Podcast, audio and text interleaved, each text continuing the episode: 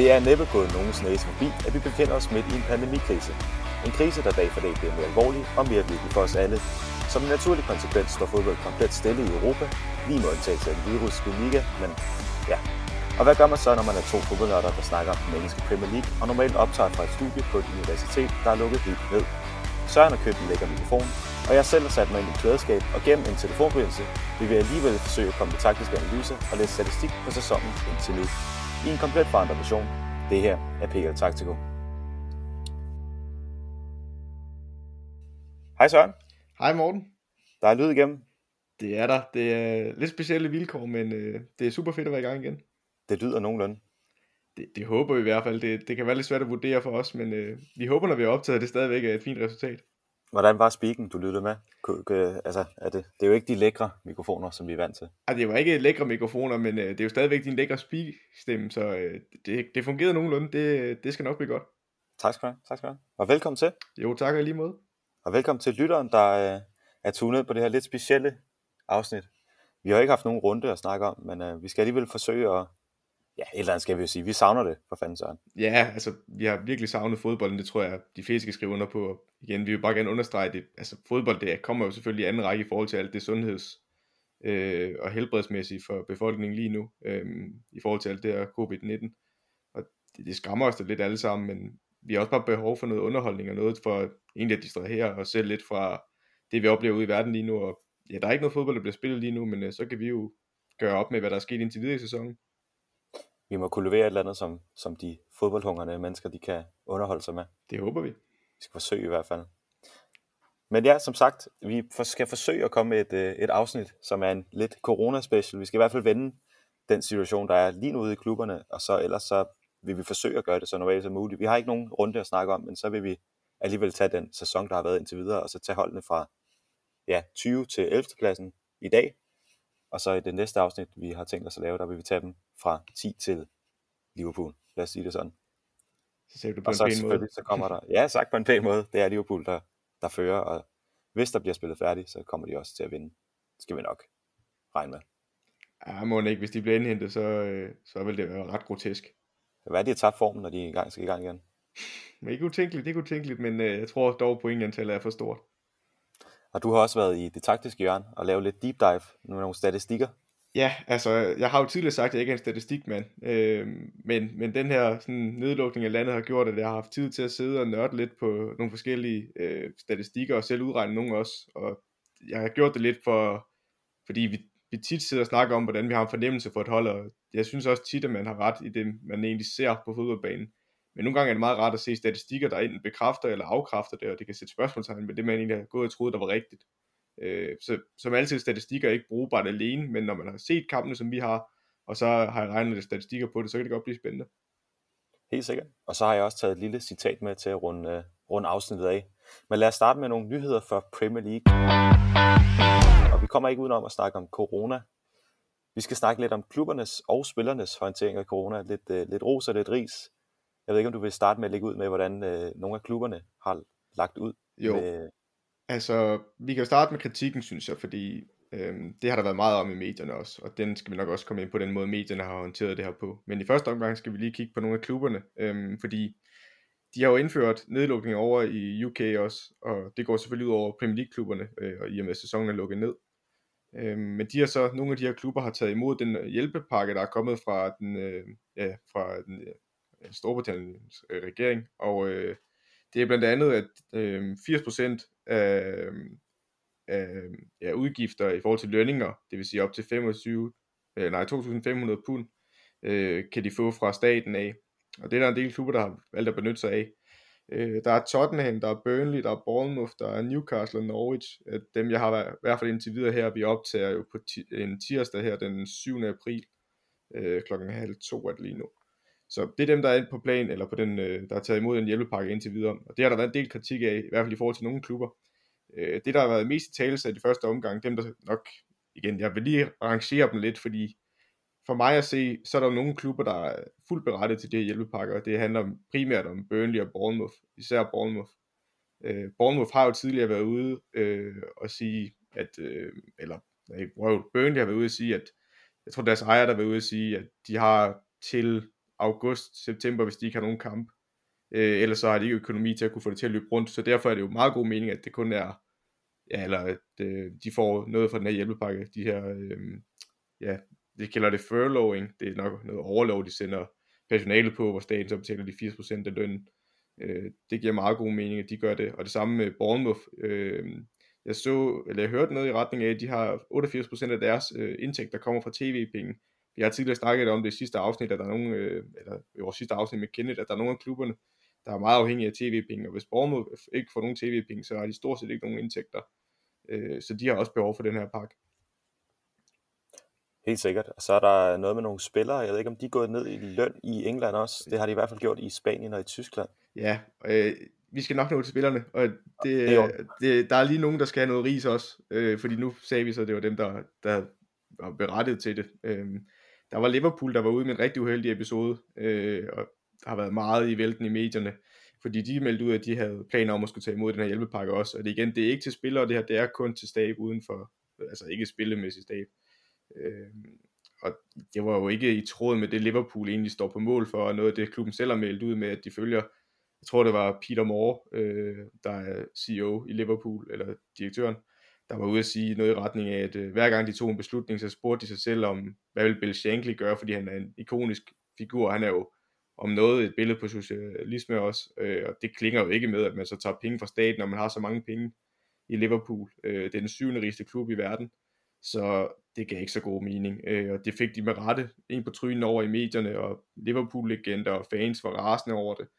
Øh, og det har så gjort, at Liverpool i går træffede en beslutning om øh, at sende en pressemeddelelse ud, hvor de så sagde, at øh, på grund af den, øh, ja, de kaldte det feedback. Jeg tror ikke, det rigtigt var feedback. Det var mere en ordentlig ordentlig omgang skal ud, de har fået, at de, de så valgte at, øh, at trække det tilbage, så nu gør de det ikke alligevel. Og det synes jeg alligevel, de skal have ro for, når de vælger at sige, jamen vi har lavet en dårlig beslutning, og øh, vælger at lave den om, det synes jeg, de skal have ros for. Så er der jo de sidste to, der lige skal nå have noget, en over næsen, det er Daniel Levy i øh, Spurs. Vi har tit, han er en nær mand, og det skal jeg lige love for, at han er kommet frem med det her. Det er det fra Daily Express, øh, hvor der står, at Spurs all 550 non-playing staff have seen their wage cut by 20% for an initial period of two months. Så det vil sige, at de får altså en lønnedgang, altså ikke øh, spille, spillere, de øh, får en, øh, en nedgang på 20% i deres løn, og det er måske ikke lige det, man har brug for i den her periode, hvor man ikke kan komme på arbejde, og mange virksomheder fyre folk, også i England. Øh, og så er de også taget imod hjælpepakken. Og det Dan Leve siger omkring det, det er følgende også i forhold til, eller i The Daily Express, der har det citat. We hope the current discussions between the Premier League, the PFA and LMA will result in players and coaches doing their bit for the football ecosystem. I have no doubt we will get through this crisis, but life will take some time to get back to normal. Og ja, jeg ved godt, at Spurs de har brugt rigtig mange penge på stadionbyggeri.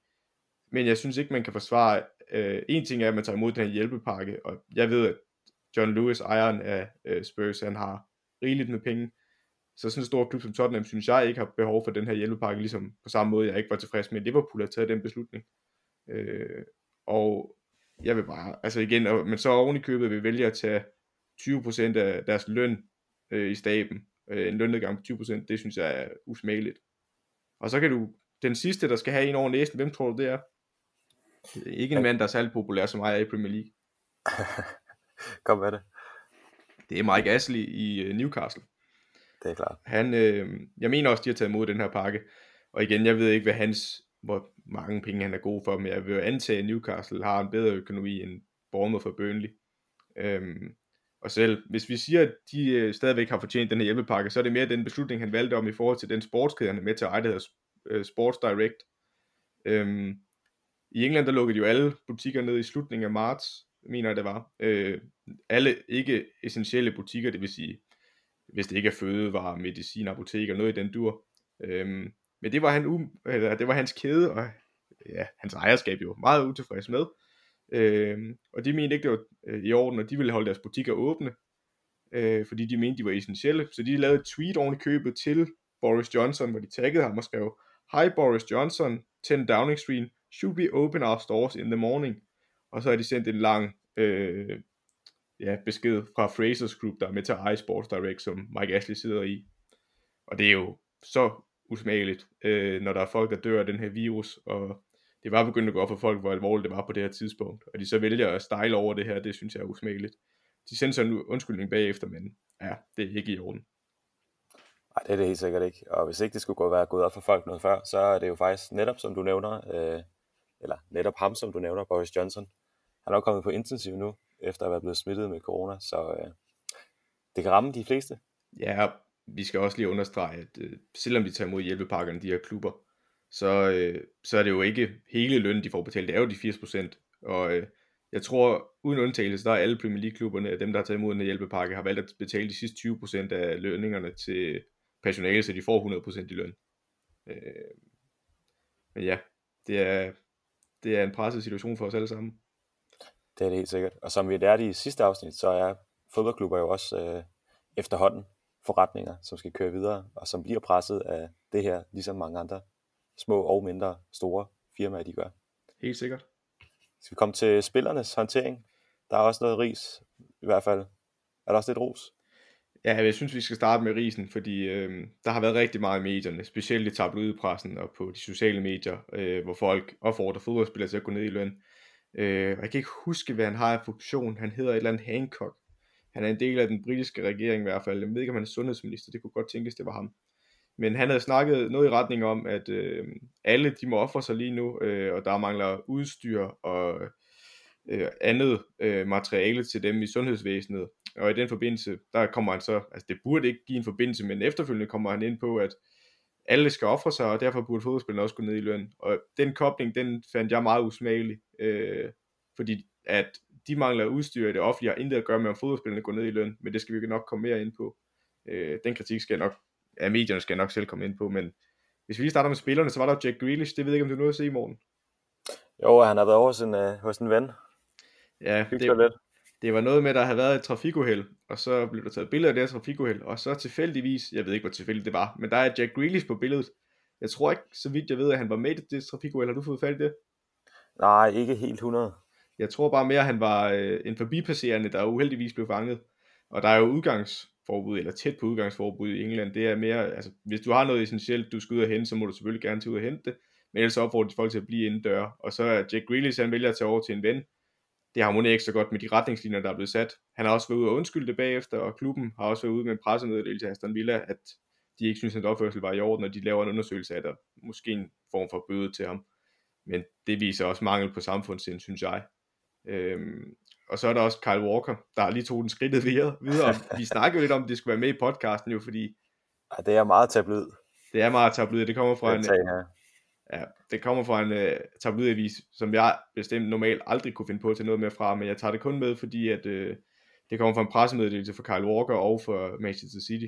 Og efter sine så har Kyle Walker jo holdt en fest, og den fest, den involverede så to prostituerede også, så uh, ja, det, det kan jo muligt være med hensigt på at holde social afstand, man har valgt den øh, fest. Øhm, de er nok ikke kommet for at danse, øh, danse to meter væk i hvert fald. Nej, og ja, det er jo også fuldstændig vanvittige beslutninger. Det viser, altså for mig at se, så viser det, hvor langt øh, ud af trit han egentlig er som person lige nu med det her, fordi det er så usmageligt, og ja, altså, det går ikke i tråd med noget, det, at deres øh, regering og sundhedsministeriet har sagt, og det er, det er et elendigt forbillede for alle andre. Øh, han går ud og undskylder, klubben går også ud og undskylder og siger, at opførelsen ikke er i orden, men skaden er ligesom sket. Øhm, ja, jeg synes, det er usmageligt, men igen, det her det er to eksempler på øh, fodboldspillere, der ikke kunne opføre sig ordentligt, og det billede, jeg får af det, er bare ikke det i medierne. Det virker som om, det er, ja, man, man maler et skræmmebillede af fodboldspillere, der overhovedet ikke er korrekt. Det gør man. Og øh, ja, Carl Walker var også tidligere ude og støtte op om de her, Nike har det her billede med, at øh, hvis du altid har drømt om at spille for en masse mennesker, jamen så er det nu, du kan gøre det. Du kan spille derhjemme. Jeg ved ikke præcis, hvordan det er. Det er nok formuleret lidt bedre. Men som han havde delt, umiddelbart inden han deler en video, hvor han så siger, at øh, han undskylder for sin opførsel. Det er lidt sjovt, at de har det her, at de skal være et godt forbillede ud til, og så kommer de til at jogge lidt i spinaten. Ja. Men øh, vi må se, hvad det har konsekvenser for ham. Der har været lidt rygter om, at øh, Gareth Southgate måske ikke vil have ham til at være en del af England-truppen længere. Nej, og jeg synes, det er super ærgerligt, fordi det giver netop nogle af den her tabloidpresse mulighed for at rette en kritik mod fodboldspillere generelt, og det hører bare ikke nogen steder hjemme. Det gør det bare ikke. Øhm, specielt i England. Der har været lidt tendenser også hjemme på danske sociale medier, men primært i England, der har der jo været, at man gerne vil have spillerne til at gå ned i løn. Øh, ikke for klubberne som sådan. Jeg tror kun det er Daniel Levy, og så måske Bournemouth for nogle af de andre, der har faktisk bedt deres spillere om det. Jeg ved faktisk ikke, om Tottenham har det, men i den, øh, citat, eller det citat, jeg læste op af Daniel Levy, lød det på ham, som om han gerne ville have, at det skulle ske. Øhm, men i virkeligheden så er en lønnedgang mellem spillerne, øh, eller for spillerne, det er jo noget mellem spillerne og klubben. Hvis klubben mener, at de har råd til at betale løn til spillere, øh, eller fuld løn, så er det jo ikke noget, vi som samfund skal gå ind og kommentere på. Fordi mange af de her spillere, de, øh, hvis man endelig skal have dem til at hjælpe i lokalsamfundet, det gør mange af dem. Altså øh, bare i Liverpool, der ved jeg, at Trent Alexander-Arnold og øh, Robertson har været med til at donere til lokale øh, foodbanks øh, for hjemløse og folk, der har det svært, så de kan få mad i den her tid også. Øh, og det er store beløb, vi snakker her. Øh, og det er der flere andre, der har gjort, og mange af dem gør det anonymt, så man ikke hører om det. Øh, så de hjælper til spillerne, og øh, jeg synes bare, der er et rigtig godt tweet her fra John Cross, en øh, engelsk sportsjournalist, der siger det rigtig godt. Øh, og han skriver, Football doing its bit, at what point do others get called out by politicians? Seems football and footballs uh, are easy target. Rich business who make donations to political parties seems to be getting off quite lightly. Altså igen, dem der sidder og støtter politikerne med, at de skal blive valgt og betaler penge til deres kampagner, de, øh, det er ikke som om, at de får så meget over puklen, men øh, fodboldspillere, det er lige til at angribe, og ja, mange af de her fodboldspillere kommer jo fra fattige vilkår og selv kæmpe sig op, og jeg tror ikke folk forstår, hvor svært det egentlig er at være en professionel fodboldspiller. Igen, at lave en sammenligning mellem dem og så dem, der arbejder i sundhedsvæsenet, er fuldstændig urimeligt, for dem i sundhedsvæsenet har et meget svært arbejde. Men det synes jeg bare ikke afviser, at øh, det også kan være et hårdt arbejde at være fodboldspiller. Man går på kompromis med rigtig mange ting i sin ungdom. Der er mange fester, man ikke er til. Der er rigtig mange sociale arrangementer, man går glip af, fordi man bare er dedikeret til fodbold. Der er andre hobbyer, man må droppe. Der er ikke tid til så meget andet i ens liv end fodbold. Øh, og man kommer til at lide et afsavn, også for familie af. Øh, og når man så endelig bliver professionel og burde være det, der gør en lykkelig, jamen så tit og ofte, så har du ikke, altså du øh, lever i et glasbur på en måde, fordi du er kendt, og øh, folk råber dig på gaden, hvis du ikke spiller ordentligt, og du kan ikke rigtig være en privat person. Og igen, jeg ved godt, de tjener store lønninger, men det er altså også hårdt psykisk. Øh, så jeg synes, det er en forkert kobling, øh, og jeg synes faktisk ikke, det er i orden. Nej, og så er det også kun for en vis periode, at du kan tjene dine penge. Du er jo kun fodboldspiller fra du er, hvis du er rigtig heldig, 16 til du er 34. Ja, helt sikkert. Og det er der, du skal tjene dine penge. Det er der, du skal sørge for at få, hvad du kan bruge resten af livet og for din familie. Og alle vil jo gerne have, at man står bedst muligt, uanset hvor, hvor mange penge man har. Så jeg er helt sikkert, hvis klubberne kan betale det, så er det, jo, så er det jo op til det. Og så er det jo op til den enkelte spiller, om han så vil støtte et hospital, eller som du sagde, at de har gjort i Liverpool. Ja, lige præcis, og det, det er jo jeg ved også, at Henderson er i gang med at gøre det sammen med de andre Premier League-kaptajner. Han er i gang med at sætte et initiativ i gang, hvor de skal betale samlet, altså som en stor øh, gruppe af anfører og spillere. Øh, så der er også noget på vej fra deres side. Det er jo ikke fordi, de, øh, de fleste af dem har jo en stor forståelse for det, der foregår i samfundet. De er jo bare mennesker som os andre. Øh, og jeg synes, det er urimeligt, at man skal stå og pege fingre af personer på den måde, fordi der er rigtig mange inden for andre erhverv, der ikke bliver peget fingre af på den måde. Øh, så ja. Helt klart. Og så skal der lyde en kæmpe stor ros til de spillere, som, øh, som bliver hjemme, som holder karantænen, og som øh, alligevel sørger for, at der er lidt, lidt til folk, øh, lidt underholdning. Jeg kan se, der kører en, øh, en, ikke en challenge, men der kører en, øh, en turnering på en Instagram-side, der hedder 433, en hollandsk en, hvor de får nogle øh, professionelle fodboldspillere til at spille FIFA mod hinanden, og man så derigennem kan, kan streame det, og så et eller andet sted se lidt fodbold. Det er ikke helt det samme. Nej, nej. Men det er et godt initiativ. Helt sikkert. Det er da et rigtig positivt initiativ. Jeg ved ikke, om du har andet til det her corona, så kan vi lige, øh, vi har lige to nyheder, der lige har ja, jeg synes, noget andet. Altså. Det sidste, jeg lige synes, vi skal nå med coronaen, det er jo, altså, hvor går Premier League hen nu? Det synes jeg er meget relevant at snakke om. Øh, det er egentlig meget relevant, ja. det, er meget, det er meget uvist, og det er også, øh, det kan være svært, hvor vi er på vej hen. Jeg kan lige læse nogle øh, ting op, øh, og så kan vi tage nogle scenarier bagefter. Øh, først her fra Sky Sports, der rapporterede i går, øh, meget sent i går aftes, øh, mener det var. Øh, FIFA Corona Survivors uh, Working Group will announce its recommendations for club football within the next 24 to 48 hours. Jeg tror faktisk, det er fra søndag aften, det her det er fra. Øh, så det burde være lige på trapperne i løbet af i dag, hvad de kommer med af udmeldinger. Øh, det jeg hørte i går, der blev lækket om det, det er fra Simon Hughes her, der skriver, Breaking, FIFA is to confirm an indefinite extension to the 2019-20 season across the globe allowing each country country's football authority to determine uh, when campaigns can finish. FIFA will also alter the dates of the summer transfer window and permit contract extensions for players whose deals run out on June 30. Uh, the plans, which are likely to be revealed uh, revealed in the next 48 hours, will afford maximum flexibility. While the decision from the highest authority in football does not take null or void off the table, it consider- considerably reduces the chance of seasons being cancelled altogether. Så hvis man skal tage det for gode varer, så er det jo, at de meget gerne vil undgå, at man bare øh, ja, gør sæsonen ugyldig. Øh, og det tror jeg heller ikke er et scenarie, vi kommer til at se, i hvert fald med hensyn til Premier League. Øh, og jeg tror mere, det er et scenarie om, enten så vælger man, jeg tror stadig, at sæsonen bliver spillet færdigt på et senere tidspunkt, eller også så øh, vælger man at fastfrose øh, tabellen, som den er nu, hvilket måske er, det, jeg er ikke så vild med det scenarie. Øh, jeg ved godt, at virkeligheden kan være noget andet i forhold til sundhed og sikkerhed. Øh, men jeg ved ikke, hvad synes du om det her? Ja, men altså, som du siger, så, så hvis man vælger at aflyse ligaen, og enten gøre den ugyldig, eller bare lukke den, som den er nu, det vil jo være, ja, altså det er svært at sige i den her situation, men det vil jo være det værste tilfælde, at man et eller andet sted ikke får lov til at spille færdig, fordi et, hvis du aflyser den, jamen, så er der ikke nogen, der hverken rykker op eller ned, og der er ikke nogen mester. Det vil sige, Liverpool får ikke endelig sit mesterskab. Øh, og det andet er, hvis du så bare afslutter den, som den er nu, jamen, så vil det jo altid stå som, at Liverpool fik deres mesterskab på skrivebordet. Ja. Selvom jeg godt ved, at de får det uanset, hvordan er blevet, at de sidste kampe, de måtte altså, udfolde sig, fordi at de skal kun vinde to, og det må ikke de gør det, og så skal City trods alt, hvis ikke de vinder de to, vinde resten af deres kampe.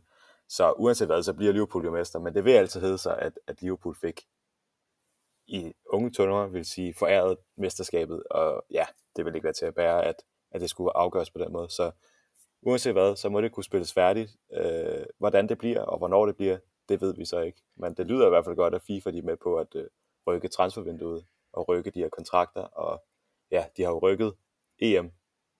Så øh, Ja. Det går i den rigtige retning. Vi håber på, at det kan blive spillet færdigt på et tidspunkt. Ja, det er bare lige vil vende med det også, det er, at UEFA har haft en lidt anden linje. Øh, nu ved jeg, at i Belgien for eksempel, der har de jo færdiggjort sæsonen, øh, bare sagt, det er sådan tabellen er, det er sådan, det forbliver, og så skal de lige have afgjort nedrykningen. Øh, det var de ikke helt sikre på, hvordan de vil gøre endnu.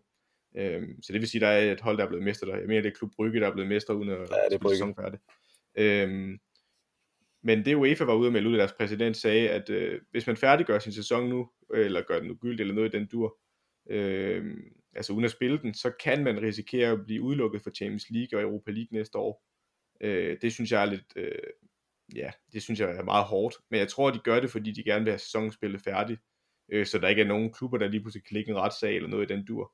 Øh, og jeg, jeg har det også bare sådan, for eksempel så er der jo nogen i andre sportsgrene i håndbold, ved jeg, jeg tror det er Norge eller Sverige, at de har gjort det sådan, de har regnet ud for pointsnit, så det pointsnit, du har haft, det er antal point, du kommer til at få for de resterende kampe.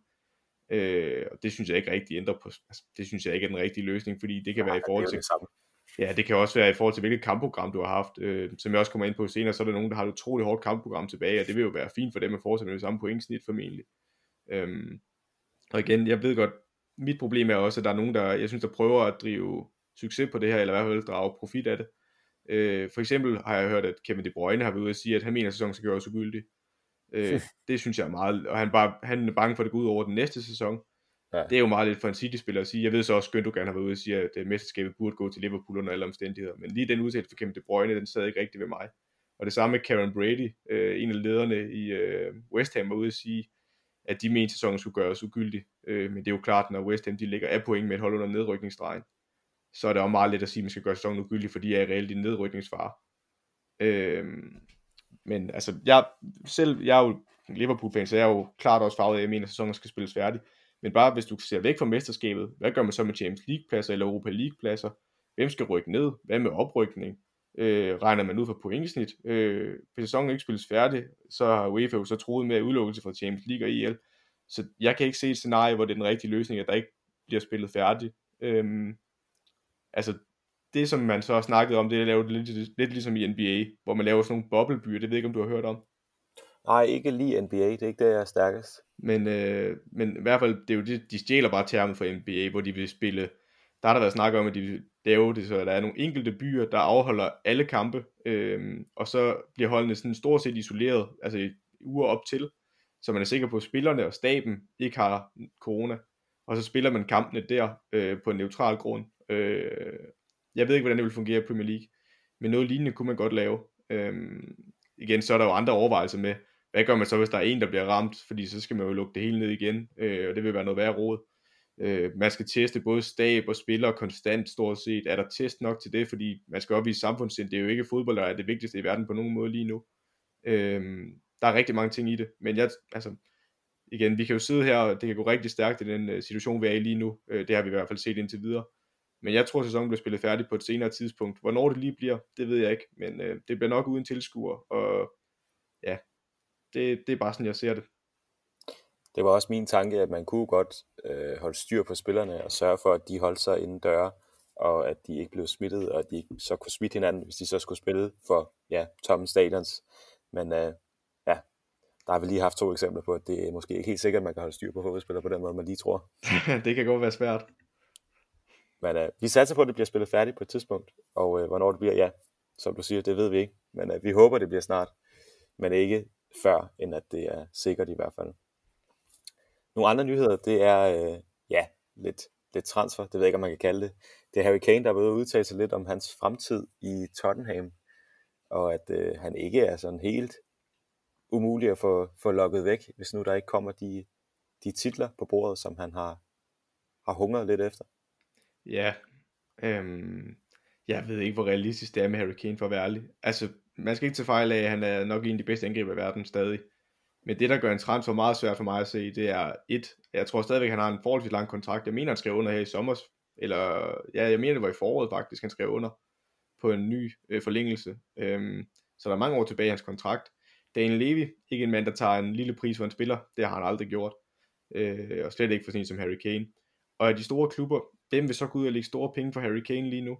Øh, Harry Kane er som sagt rigtig dygtig angriber, men han har haft utrolig mange skader her over de seneste 2-3 år.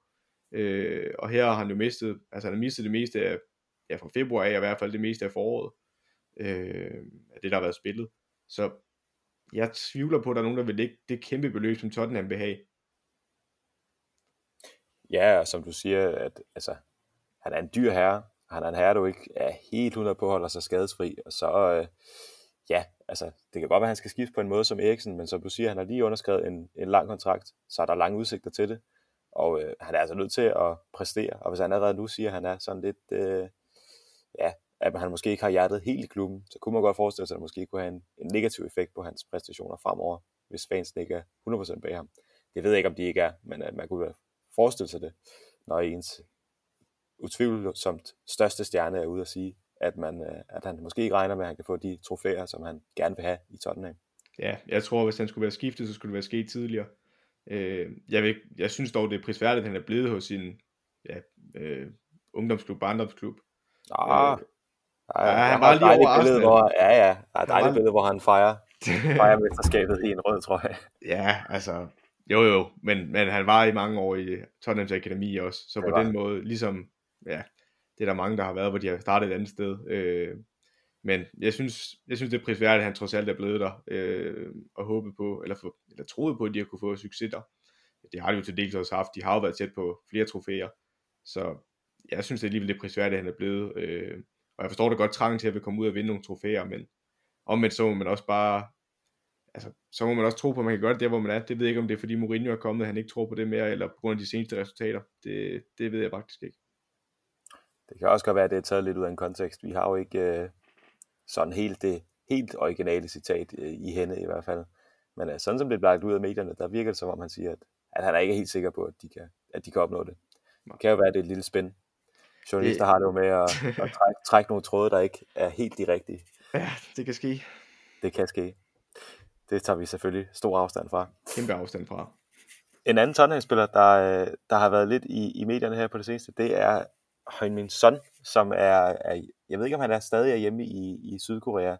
Han har i hvert fald været hjemme for at blive opereret, og så skulle han være i den her karantæne for coronavirus i 14 dage efter. Og øh, eftersom øh, som Premier League-sæsonen er blevet udskudt, jamen så har de jo fundet ud af hjemme i Sydkorea, at så kan han da komme i militæret og afzone de sidste fire uger af hans øh, værnepligt i hjemlandet. Så øh, det skal sådan simpelthen, mens Premier League det står stille. Ja, ja, han ligger da ikke på den lade side. Øh, som du også sagde, inden vi begyndte at optage, så, øh, så, så er det, kan det virke ikke som optimalt med den hånd, han har skulle i militæret. Øh, jeg ved ikke lige, hvad han præcis skal lave, men øh, jeg tror bare, det er for at få det ud af verden, så de ikke skal have den konflikt senere. Jeg ved heller ikke, hvordan militæret i, i Sydkorea fungerer, men jeg tænker ikke, at de er under 10 mennesker samlet i hvert fald, så det kan også godt være, at han lige trækker sig en lille corona oveni. Ja, men jeg tror, Sydkorea trods alt er en af de lande, der har fået fint styr på det. Det er i hvert fald det, vi hører herhjemmefra. Så hvis man egentlig skal være et sted i verden, så tror jeg, at det er et af de bedste. Så er det jo held i uheld for, for sådan. Ja, det kan man sige. Så kan jeg få stået en sort streg over det militær. ligesom han gjorde dengang, hvor han vandt øh, det asiatiske mesterskab til Sydkorea og slap udenom. Ja, det var også vigtigt, tror jeg. Det, det er i hvert fald en ekstra gulerod for inden af, af, af kæppen for, for få resultater det betyder noget for mig i hvert fald, det kunne man sige. Men uh, lad os sige, at det var nyhederne for den her gang. Vi har også uh, brugt lidt ekstra tid, men det skal der selvfølgelig også, når situationen er, som den er. Så uh, lad os gå ikke rundt om runden, men rundt om rækken. Og uh, ja, nu har jeg simpelthen valgt rækkefølgen, som jeg plejer, og det, uh, vi starter nedefra. Det ved jeg ikke, om du har lyst til. Det er også sådan, som jeg har gjort det klar, så det er helt ah, perfekt. Det er perfekt, det er perfekt. Og så starter vi desværre jo i Norwich og jeg frygter altså, at vi, vi kommer til at gentage os selv, øh, ikke bare i, i de her gennemgange, men i det hele taget på Norwich her, fordi vi ser jo så gerne, at Norwich de bliver op, men det, det, det ser sgu ikke så, så skide godt ud. Nej, altså jeg igen, jeg har forsøgt at kombinere statistik med de videoer, eller fra tidligere øh, kampreferater, jeg har set på, og så, eller nogle, jeg har taget, og så har jeg set øh, lidt video tilbage på nogle af kampene også. Øhm, og vi kommer til at gentage os selv lidt, men jeg er alligevel Øh, da jeg sidder og så analysen, eller da jeg sad og analyserede kampene igennem sæsonen øh, og så dem, der ja, Norwich, de, jeg har måske også gjort den bedre, end de i virkeligheden er. Øh, de kan godt til tider spille rigtig godt, men der er også nogle kæmpe huller i det her hold. Øh, jamen, vi kan jo starte med at sige, øh, har du tabellen foran dig? Ja. Jamen, så kan du lige sige, hvor de ligger henne med pointantal. Ja, de ligger jo nummer 20, og de har jo øh, for 29 kampe 21 point. De har lavet 25 mål og lukket 52 ind. Og hvor langt er der op til redning? Ja, der er 6 point. Der er 6 point op til, hvem er det? Det er, What? Nej, det er jo, er det Watford? Det er Bournemouth, Watford, sorry, Bournemouth, Watford og West Ham på 27. Ja, ja så det er, hvad man har arbejdet med. Og så kan man sige, hvem har scoret målene for dem. Jeg har kigget på deres topscore-liste. Du har Pukki, der har scoret 11 mål og lavet 3 assist. Ret imponerende i sin første sæson. Så har Todd Cantwell, øh, der har scoret 6 mål og op til 2. Også øh, hederligt for så unge spiller. Øh, han er 22, så vidt jeg husker. Og så derfra, der er der bare rigtig mange spillere, der har scoret et mål. Øh, og man vil nok gerne have målene at dele lidt mere ud end på to spillere, når man kommer op som oprykker specielt. Øh, og når de ikke, altså 11 mål er godt, og 6 mål er også fint. Men hvis det er de to eneste, der har scoret mange mål, øh, så, så er det ikke særlig mange mål, man når at score en sæson. Der er så Emiliano Buendia, der har lagt op til syv mål, men han har ikke scoret selv. Øh, og ham skal jeg nok også gå lidt i bedene på, fordi øh, jeg har været lidt flink over for ham de sidste par gange, og har haft nogle statistikker med, hvor mange chancer han er med til at skabe, men der er ved Gud også nogle huller i hans spil. Øh, men du kan jo så lige få lov til at vælge, vil du høre det negative om Norwich først, eller vil du høre det positive? Øh, jamen, vi har hørt meget positivt, så lad os, øh, ej, vi tager det positive først. Jamen, så kan vi lige starte med det. Jamen, øh, de noter, jeg har taget i hvert fald, det er, øh, Norwich skaber som regel gode målchancer, hvis de får bolden op på modstanders sidste tredjedel af banen. Candwell, Buendia, Duda og Stiepermann finder gode mellemrum centralt i banen. Det synes jeg, de skal have ros for. De er, når de først er frem på modstanders halvdel, så er de gode til at finde de her rum. Øh, og ja, og det leder mig lidt over i det næste, det er, at Norwich bliver specielt farlige, når de får øh, Max Aarons og Jamal Lewis, de to backs med i overlap. Det er de har store offensive kvaliteter med fart, indlæg og driblinger. Øh, og det er også med til at skabe de mellemrum, der er inde i banen, det er, at de skaber bredden, så de kan spille, de går ind i banen, det vil sige Candwell, Duda, Stieberman, Buendia, som regel. Øh, de kommer ind i mellemrummene her og kan blive ret derinde, fordi baksene har bredden. Øh, Norge skal til tider dominere kampe, hvor de er i boldbesiddelse. Det, altså, det kan de fleste holde, når de har bolden, men der er ikke så mange, der gerne vil have den. Det synes jeg alligevel, Norge er gode til, at de er gode til at skabe chancer, når de har boldbesiddelsen. Så Norges erobringsspil og genpres giver dem øh, målchancer, når hele holdet deltager og tror på konceptet. Øh, når Norge får støtte op til Pukki i kontraangrebene, så er de som regel gode til at spille sig frem til gode målchancer. Øh, og så er det Norwich centerbacks, specielt Godfrey og Zimmermann, men også til tider Handy er gode til at spille lange direkte afleveringer op igennem modstanderens kæder til Pukki, Canwell, Buendia, øh, McLean og Stiepermann, som finder mellemrum. Øh, så på den måde, så lyder det jo egentlig meget fint for Norwich. Men, men jeg, nu ved jeg ikke, om du lagde mærke til noget, men hvad var det primært, jeg snakkede om med Norwich i den her positive del? At de var gode til at spille sig til chancer. Ja. Hvad har der ikke været så meget om? Har der har ikke været så meget om, at de er gode til at, at bruge de chancer, de får. Nej, og så øh, der har ikke været så meget om, at de er så gode til at bruge de chancer, de får, og det er faktisk på de statistikker, jeg har regnet ud. Nu skal jeg nok dykke i, eller i min øh, deep dive skal jeg selvfølgelig nok gå mere i dybden med dem. Men en af de statistikker, Norwich de er gode til, øh, som jeg selv har lavet, det er øh, better XG, øh, det vil sige better expected goals than opponents i kampe. Der har Norwich faktisk haft otte kampe i sæsonen, hvor de har haft en bedre XG end modstanderen. Øh, så de kommer frem til chancer. De er så ikke så gode til at putte dem ind, det har du fuldstændig ret i.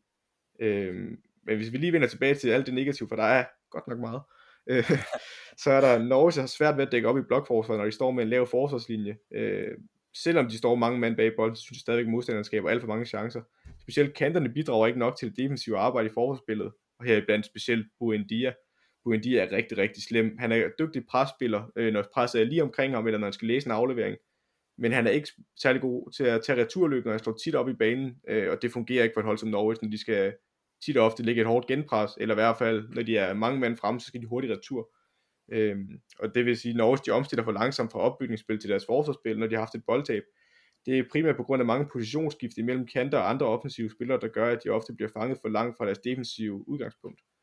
Øh, vi har tidligere snakket om, jeg tror det var Everton-kampen tidligere over, Cantwell specielt, øh, Buendia øh, og Stiverman og McLean, de, de skifter meget pladser op som kanter og offensiv midt for at finde mellemrum. Øh, men det gør så også bare, hvis de for eksempel lavet et lokalt overtal i den modsatte side, og de så mister bolden og bliver spillet over i anden side, jamen så er der bare ikke en øh, kant til at hjælpe bakken derovre. Så tit og ofte så øh, havner Norwich bak ofte i dueller, hvor det enten er en mod to, altså modstanders kant og bak, der kommer. Øh, og det, det går bare ikke, øh, når man bliver fanget så meget i ubalance.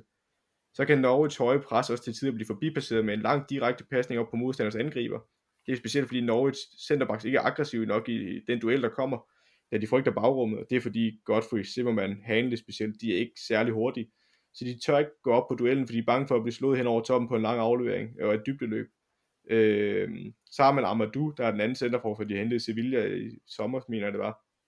Øh, han er dygtig til at træde op i duellerne, men han mangler positionel disciplin og spilforståelse i forhold til det rum, han efterlader bag sig, øh, når han går i duel på det forkerte tidspunkt. Det vil sige, når det er boldfixeret. Det har vi alle sammen prøvet i fodbold, når man ser duellen foran sig og går på, men så har man ikke lagt mærke til det løb, der kommer bagved, og det er han ret slem til. Øh, og der er stadig, åh oh gud, der er stadig en masse. Øh, Norwich har problemer til tider med at finde balance mellem overgangen fra forspil til erobringsspil. Det vil sige, at når en spiller prøver at i gang sætte et pres i erobringsspillet, jamen så er det ikke alle, der går med, og så kan modstanderen spille sig forbi det pres. Den spiller, der så har forladt sit blok, eller sin del af blokket i blokforsvaret, jamen der opstår et rum, hvor modstanderen kan spille sig igennem, og det bliver de tit straffet på. Øh, modstanderne mod Norwich har også flere gange fået store chancer, eller scoret imod Norwich efter boldtab i Norwich overgang fra fase 1 til fase 2 i opbygningsspillet, på grund af fejlafleveringer på Norwich første tredjedel af banen. Øh, jeg kan ikke tælle, hvor mange gange jeg har set Norwich, de enten spiller en fejlaflevering fra centerbakken op i banen til en modstander, og så får de en chance. Eller også så er det Cantwell, der kommer ned i banen og laver en fejlaflevering tilbage i banen, øh, og så får de en chance, eller Buendia. Det var sket i hvert fald 4-5 gange, jeg har set, der har kostet mål. De to har lavet boldtab på en halvdel. Øhm, og så udover øh, med i opbygningsspillet, så er Burnley for eksempel havde et godt eksempel på, at de lod øh, Norwich modtage øh, bolden ned i deres øh, opbygningsspil fase 1 og spille den kort ud, men så snart den kom ud på Amadou i højre side centerforsvaret, så begyndte de at presse ham, og så lavede han tit fejl, øh, fordi hans styrke ligger ikke i, i fremadrettede pasninger. Øh, det er mere duelspillet. Så er Pukki, eller så er Pukki ofte isoleret, og det går for lang tid, inden der kommer støtte op til ham, når Norge har erobret bolden, når Pukki er bedst, så laver han dybdeløb og modtager stikninger fra Canwell, Duda og Steverman, McLean og Buendia. De skal altså tættere på ham, før de får chancer, fordi en direkte bold op mod Pukki, han kan ikke vinde en fysisk duel, øh, og det er sjældent en lang afdeling for lov til at forbipassere to centerforser, hvor der ikke er en, der er i sikring bagved. Øh, så de skal simpelthen have, hvis de skal spille Pukki, og han skal have den som en første opspilstation, så skal der støtte, så han kan lægge den af for at kunne løbe dybt. Øh, så ja, der er en del fejl ved det der Norwich hold. Øh, det er bare sådan, jeg har set det indtil videre det er en god blanding af ikke at lave nok mål, og så lukke for mange ind samtidig. Ja. Det giver sjældent en rigtig god placering. Nej, præcis. Og øh, altså, Norwich har bare lukket mange mål ind. Jeg mener, de har lukket, hvad var det, de har lukket ind? De har lukket 52 mål ind. Ja, 52. Øh, og det er ret mange i 29 kampe. Øhm, og så scorer de heller ikke nok 25 mål, de det hold sammen med, jeg tror kun, der er et, ja, Crystal Palace har scoret 26, og så er Newcastle også scoret 25. Øh, men 25 mål, når man lukker så mange ind ved siden af, det er, det er fuldstændig umuligt at overleve næsten. Øhm, så ja, jeg, igen, vi kan stadigvæk godt sige Norwich, at det er fedt at se dem spille, men ja, der er, der er bare for mange fejl. Altså især centerforsvaret, den centrale midtbane, synes jeg ikke er stærk nok til Premier League. Øhm, og de kunne også godt bruge en anden kantspiller, øh, en mere dynamisk kantspiller til at frigøre Cantwell. For Cantwell er en dygtig mellemrumspiller, men McLean synes jeg ikke gør det godt nok offensivt, til at, eller har fart nok til at kunne frigøre rum. Øh, det vil sige, hvis Cantwell modtager bolden, så skal han have løber foran sig. Øh, og det har de ikke nok af. De har Pukki, der løber dybt. Jeg synes ikke, de andre bidrager nok på den front. Jeg har jo skrevet fire ord ned, som jeg synes øh, beskriver Norwich meget godt. Det er opportunistisk, frygtløs, vedholdende, håbløst.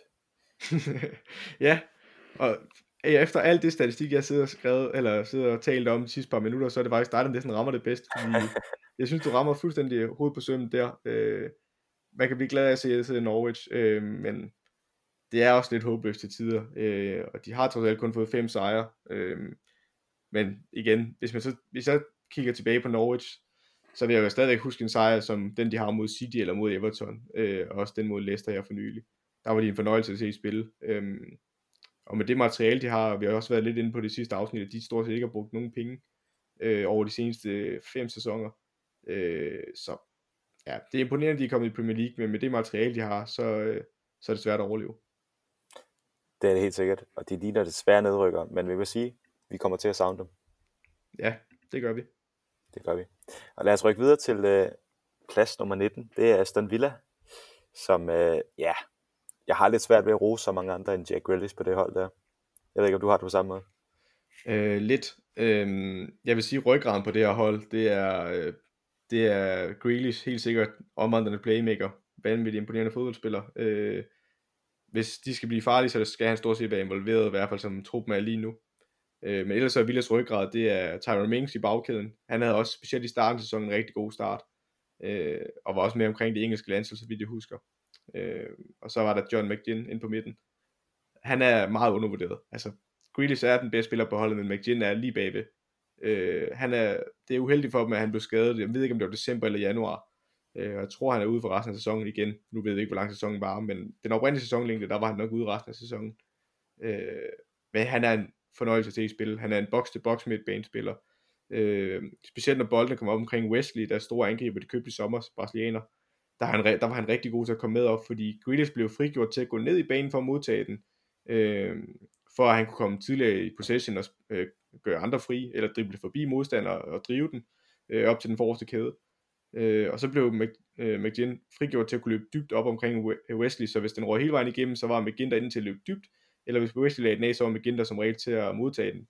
Og han har et godt spark, har en god motor, øh, når vidt omkring kan dække meget banen øh, i det meste af kampen også, så kæmpe tab af ham, og altså, ham kunne jeg også godt se i en større klub end Aston Villa, hvis Aston Villa rykker ned. Jeg tror, han vil være rigtig interessant for klubber som Everton, Tottenham, øh, Leicester.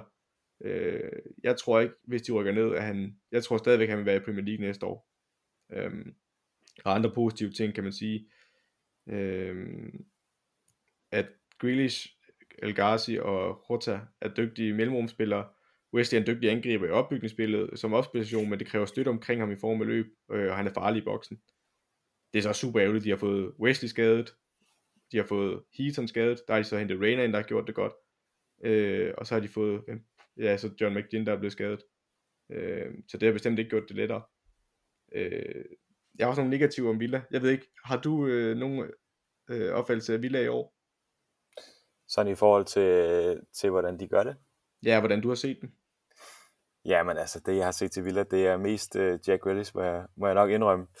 Vi har jo snakket om det her med, at de har brugt mange penge, men jeg føler ikke rigtigt, at de har fået så meget ud af det. Når jeg kigger på deres trup, så, så bliver jeg ikke de, sådan sønderligt imponeret. Jeg synes, der mangler noget kvalitet, desværre. Det gør der bestemt også, jeg er helt enig. Øhm, Jamen Villa generelt så mange de fart og løb op omkring Wesley. Altså tit der blev han, øh, inden han blev skadet, blev han meget isoleret derop. Øh, specielt i de første par kampe var de gode til at få støtte med op til ham, synes jeg. Men jeg synes senere på hen i sæsonen omkring, øh, i hvert fald november, december og januar, der synes jeg ikke, de har fået støtte omkring Wesley. Øh, fordi Grealish, Rota og El er primært mellemrumspillere. de eneste, der løber dybt, er egentlig Trezeguet og McGinn, og McGinn, han er, han er jo skadet nu, så han er der ikke til at løbe dybt. Så er det Trezeguet, øh, jeg synes, han er en herdig spiller, arbejder også godt, men mangler nok lige de sidste kvalitet for at være en rigtig dygtig Premier League-spiller. Øh, modstanderen får alt for mange chancer ind omkring Villas felt. Villas markeringer mangler ofte, eller mangler for ofte, specielt for sene løb i feltet. Villas midtbane følger ikke med i markeringerne til, eller følger ikke markeringerne til dørs, og kommunikationen fra midtbanen til forsvaret og imellem forspillerne er mangelfuld. Jeg har set rigtig mange gange i sæsonen. Mest udstillet mod City, hvor de taber 6-1, tror jeg. Øh, modstanderen kommer ofte til indlæg fra cutback, øh, og så følger, mod, eller så følger Villas midtbane bare ikke med i markeringerne, så kommer der et sent løb fra en modstanders øh, 8 eller 10'er, og så er de som regel fri til en afslutning inde i Villas felt, og det, det er bare opskriften på mål til modstanderen. Øhm, igen, øh, nu så jeg også fra El Ghazi, hvis indlæg fra El Ghazis venstre side skal lykkes med, fordi han er højre ben, så kræver det, så kræver det enten en returbold eller sene løb ind i feltet igen med Gen. Han, han, er der, han er der jo ikke. Øh, og Wesley, han, han er jo en stor center forward, men den eneste måde, de får indlæg ind til ham, det er, når Bax kommer med. Og det er sjældent vildt, at de har så meget processen, at de får Baxene med op. Øh, så ja, de skal have noget mere støtte op til ham, når han, altså når han spiller, fordi ellers så fungerer det ikke, at de har øh, for mange mellemrumspillere. Så laver de rigtig mange dårlige clearinger efter indlæg og giver returbold. Så specielt at Bjørn Engelsk også får klodset sine bevægelser og træk. Specielt når han er i boldbesiddelse, så bliver han presset ret hurtigt og laver boldtab. Dybe afleveringer fra modstanders bagkæde hen over toppen på Villas forsvarskæde og ind i bagrummet er et problem, fordi de har, de har svært ved at vurdere afstanden mellem, eller beslutning om at skulle lægge et pres på boldholderen, og hvornår de skal falde, øh, hvornår de skal gøre hvad. Og ja, det kommer også til udtryk en del gange i sæsonen. Øh, Engels bliver ofte, eller Bjørn Engels centerforsvar bliver ofte for boldfixeret, men det er en generel tendens, specielt på cutback-indlæg, øh, som jeg var inde på. Afstemningen imellem centerforsvarerne er ikke god nok, specielt når markering skal sendes videre. Og så er Douglas Lewis, der er sekser, er ofte skødesløs i boldbesiddelsen og mister den for ofte på egen halvdel i fase 1 og 2 i opbygningsspillet. Og så lukker de alt for mange mål ind.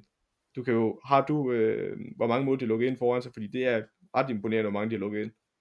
Det er 56 mål. Ja, og det skulle man jo tro, det er ret voldsomt. Øh, og det, det er det jo som bekendt også. Men hvis du kigger på deres XG, eller XGA, altså Expected Goal Against, så har de faktisk klaret sig bedre end den forventer, fordi den forventer, at de skal lukke 61,47 mål ind i de 29 kampe.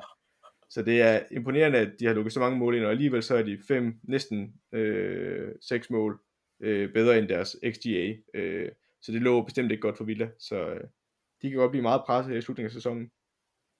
Det kan de helt sikkert, og man kan sige, de har jo en kamp i, i baghånden mod Sheffield United, men øh, ja, altså hvis de har vundet den, så, eller hvis, hvis de har spillet den og vundet den, så kunne de have ligget over stregen, men Sheffield United, de har ikke været sådan helt ringe, og i hvert fald været svære at slå i den her sæson, så de ligger nok et eller andet sted, hvor de skulle. Det er i hvert fald min vurdering herfra. Jeg ved ikke, hvad du, øh, Ja, jeg tror heller ikke... Øh, jeg skal nok komme ind på det senere, hvem jeg tror, der rykker ned, men jeg kan i hvert fald fortælle, at Aston Villa er en meget stærk kandidat til det.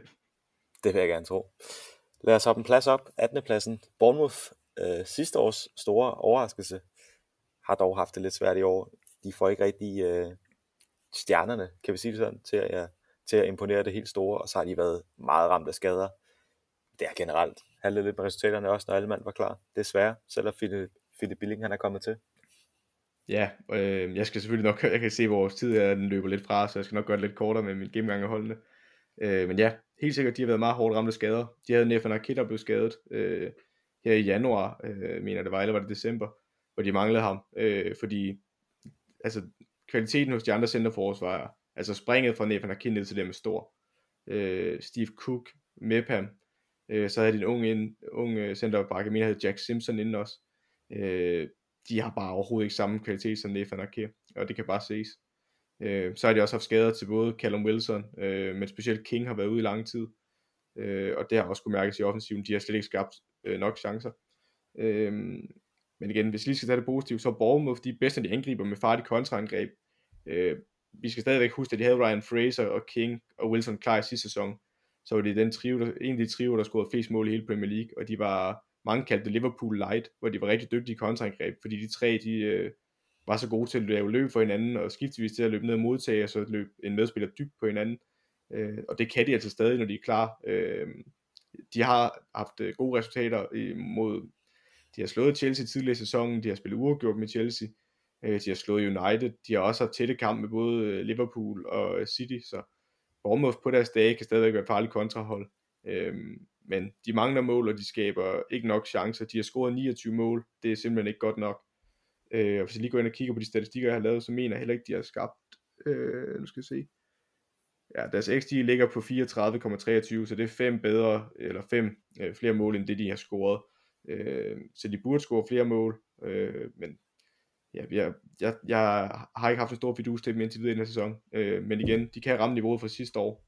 Øh, det skal vi heller ikke afvise. Hvis vi så kigger på øh, nogle af de statistikker, jeg selv har lavet, fordi det skal jeg også lige huske at sige. XG, XG, øh, XGA og Expected Points, øh, de er inden fra øh, understat som altid, øh, altid dem jeg bruger. Og så har jeg selv regnet lidt videre på det. Øh, og den statistik, der er mest sigende af dem alle sammen, det, det er, at øh, den jeg har regnet på, det er, kun i seks kampe har de haft en bedre XG end modstanderen. Øh, kun et hold i den nederste halvdel har klaret sig dårligere på det parameter. Øh, så det vil sige, kun i seks kampe har man kunne forvente, at de skulle score flere mål end modstanderen. Og det er altså bare et problem, øh, fordi så vinder man ikke særlig mange kampe øh, normalt. Øh, det er de vundet syv så, vil jeg bare sige. Ja, men det, ja. Man, man kan godt, altså man kan jo sagtens vinde fodboldkamp, selvom man har expected goals, der er mindre end det man, øh, for eksempel hvis man laver, øh, hvis modstanderen laver et selvmål, så vil det som regel ikke tælle med på expected goals, eller man scorer på et langskud, eller man ikke skaber, fordi det er sjældent, at et mål er et 1,0 mål, altså sådan rent statistisk. Øh, så de skal, det er mere en, jeg synes, det er mere, altså XG er bedre til at beskrive, øh, hvor mange gode chancer de har skabt, øh, og der har de skabt en del, øh, eller ikke en del, prøv, de har skabt nogen, men de har ikke skabt dem, eller skabt flere end modstanderne i de fleste kampe, og det er bekymrende. Det er det. Men som du siger, så er det sådan et hold, hvor når de rammer dagen, så er den der offensiv, den er giftig. Så det er stadig et hold, man tænker, åh ja, det er ikke lige det, man går ud og, og forventer en sejr imod. Så øh, hvem ved, det kan være, når de skal spille, øh, spille de sidste kamp færdige på et eller andet tidspunkt. Håber vi, krydser fingre, at de øh, kan komme ind i en god steam. Og det de ikke... kan forlade ja. et eller andet det er ikke utænkeligt i hvert fald. Øh, men det skal vi nok komme mere ind på. Det skal vi nok. Lad os hoppe op til søndepladsen. Watford. Et, øh, ja, jeg har skrevet et jojo-hold. De, de kan levere fremragende resultater. De fik øh, blandt andet sejren over United, som var, som var flot. Manchester United. Og så fik de altså den her sejr over Liverpool, som var håbet af mange, at det skulle ske på et eller andet tidspunkt. Men at det blev Watford, det havde vi nok ikke lige regnet med. Men altså generelt, så er det jo for ustabilt. De har også kun seks sejre Ja. Et hold, man måske godt kunne forvente sig mere af, men, men ja, jeg synes, det er ikke i den sæson. Men jeg synes alligevel, man skal sige med Watford, at øh, ja, altså de er, du har ret, de kan fra den ene dag til den anden levere store resultater, men de kan også levere nogle underlige resultater indimellem. Hvem pokker var det, de blev snittet af her for nylig også? Øh, ja, Nå, de for eksempel... 4 0 kan de Ja, de har for eksempel... Ja, altså de taber 3-0 til United, hvor de ikke spiller en god kamp. Så taber de også til Crystal Palace ude, men altså, generelt så er det jo et forholdsvis stabilt hold, synes jeg alligevel, efter Nigel Pearson har overtaget. Man skal heller ikke underkende, at de har haft fire forskellige trænere i denne sæson. Altså de har haft øh, Javi Gracia i starten af sæsonen, øh, der blev fyret, hvilket jeg var ment var fuldstændig urimeligt efter fire kampe. Øh, efter han havde taget dem til to, jeg mener både i 17-18 sæson og 18-19 sæson, der fik han dem til at slutte nummer 11, og mellem nummer 11 og 13, tror jeg, og fik dem i FA Cup finalen sidste år, så øh, jeg synes det var meget urimeligt at fyre ham. Men så ansatte de Kike Sanchez Flores igen, Øh, og han fik, hvad fik han, 10 kampe, tror jeg, eller noget i den dur. Øh, og blev også fyret. Så havde de Hayden Mullins øh, som øh, caretaking manager i to kampe, og så kom Nigel Pearson ind. Og jeg synes alligevel, man må sige, under Nigel Pearson, der har de ikke fået de store snitter. Altså, øh, jo, de taber 3-0 til United, hvis man, men hvis man læser op de resultater, han har haft, efter han overtog, så jo, de har tabt 2-0 på udebane til Liverpool. Øh, der havde de faktisk en bedre øh, ja, brøvl, men de havde en øh, forholdsvis tæt kamp, som jeg husker den. Øh, så vinder man 2-0 hjemme over United, står 1-1 ude mod Sheffield United, vinder 3-0 over Villa, 2-1 over Wolverhampton, 3-0 på udebane mod Bournemouth, øh, 0-0 mod Tottenham, og taber så 2-1 ud til Villa, taber 3-2 på hjemmebane til Everton, uafgjort med Brighton, taber 0-3 til United, vinder 3-0 over Liverpool, og så taber man 1-0 til Crystal Palace. Jeg synes, det er et forholdsvis stabilt hold nu. Altså, det er ikke mange af de resultater her, hvor de taber mere end et mål, øh, sådan som jeg lige husker det. Øhm, og man skal ikke underkende, det er et Watford-hold, der gik. Hvor mange kampe gik de, inden de vandt den første kamp i sæsonen? Det er i hvert fald over 10 kampe, inden de vandt deres første kamp i sæsonen. Øh, og de lå ret håbløst nede i bunden, inden Nigel Pearson overtog.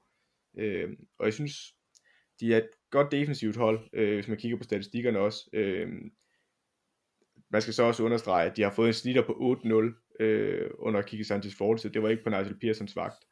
Øh, og de har, de har kun lukket, kun og kun, men de har lukket 44 mål ind i forhold til nogle af de andre, der ligger nede i bunden, der er over 50 eller tæt på 50 mål. Øhm, og i forhold til deres øh, expected goal against, den ligger på 44,24, så det rammer jo meget godt det antal mål, de har fået lukket ind mod sig, så det er ikke fordi modstanderen skaber mange flere chancer end det. Det er ikke ligesom øh, nogle af de andre, vi kommer til at se på. Øhm, så det der er Watfords største problem, det er, at de ikke scorer nok mål. Det er, at de kun har scoret 27 mål. Øh, dem skal de score nogle flere af, hvis de gerne vil vinde. Men øh, ja, igen, nu kan jeg lige sidde og pille i nogle af de her statistikker lidt, øh, jeg har regnet på. Altså for eksempel så er Watford ikke et hold, der er vant til at have possession. Øh, de har possession øh, 44,50% øh, af tiden, og det er jo ikke, nu skal se, det mener jeg var dem, ja, noget i den dur i hvert fald. Eller var det 45,50? I don't know, det er noget i den dur. Øh, og det vil altså, de er et kontrahold, så det gør ikke så meget for dem, at de, øh, de, de ikke har bolden. Men det der så er mere imponerende, er, at de har haft ni clean sheets i sæsonen. Øh, hernede i bunden, der er det kun to andre hold, der har haft ni clean sheets, og det er Newcastle, og det er Crystal Palace. Øh, så det er igen, det er tegn på, at de har en stærk defensiv. Øh, og så er der en anden statistik, der hedder øh, uh, matches uh, with only, uh, eller uh, matches with uh, one goal uh, og clean sheet. Det vil sige, der kun er et hold, der, eller one goal. Øh, det er en statistik, hvor det kun er et af holdene, der har scoret, eller er der ikke blevet scoret i kampen. Og der er det altså Watford, der fører den statistik her blandt de nederste hold. Der har de haft 18 kamp, hvor det har været tilfældet.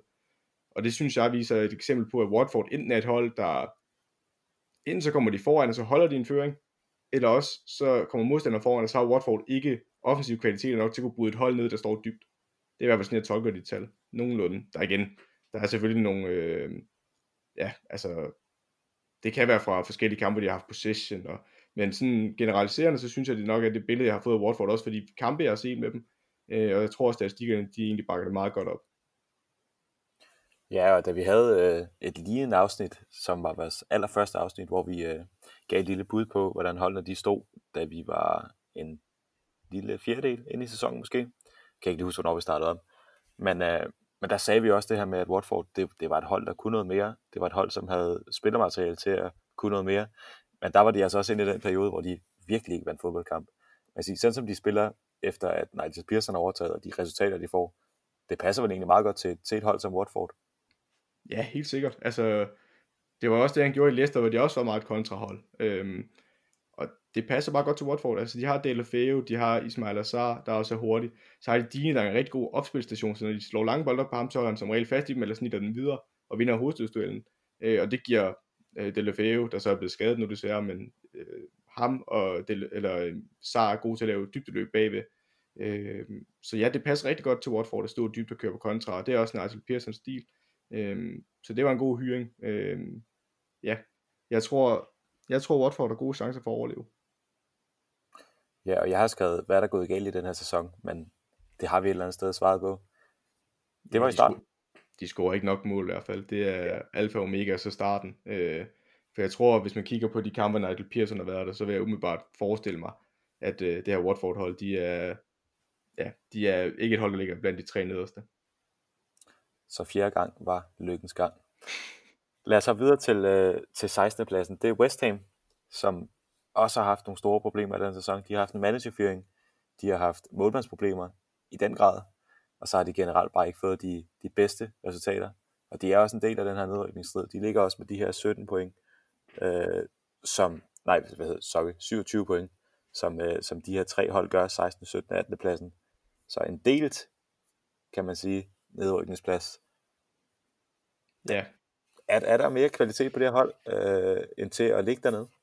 Jeg synes, øh, trupmæssigt synes jeg godt, man kan pege på nogle spillere og sige, at de har en trup, der er til mere end det, de gør. Altså Sebastian Haller, vi har snakket tidligere om, hvor mange mål han scorede i Frankfurt sidste år, øh, når spillermaterialet og spillestilen passede ham. Øh, man har også en Jamolenko, der har også været skadet meget, men han kan også noget, når han kommer op øh, omkring modstandsfeltet. Dygtig afslutter, dygtig dribler. Ikke den hurtigste spiller, men øh, dygtig offensiv kvaliteter på trods af det. Så har man også en Pablo Fornals, som jeg synes er meget undervurderet. Øh, dygtig offensiv spiller også. Øh, gjorde det godt i Villarreal sidste år. Han har Felipe Andersson, som mange store klubber nok har kigget på i forhold til, hvad han har leveret tidligere. Han har kun scoret et mål og har fire sidste i år. Øhm, men jeg, har, jeg synes, de har kvaliteterne. De har en Michael Antonio, der er hurtig og fysisk stærk.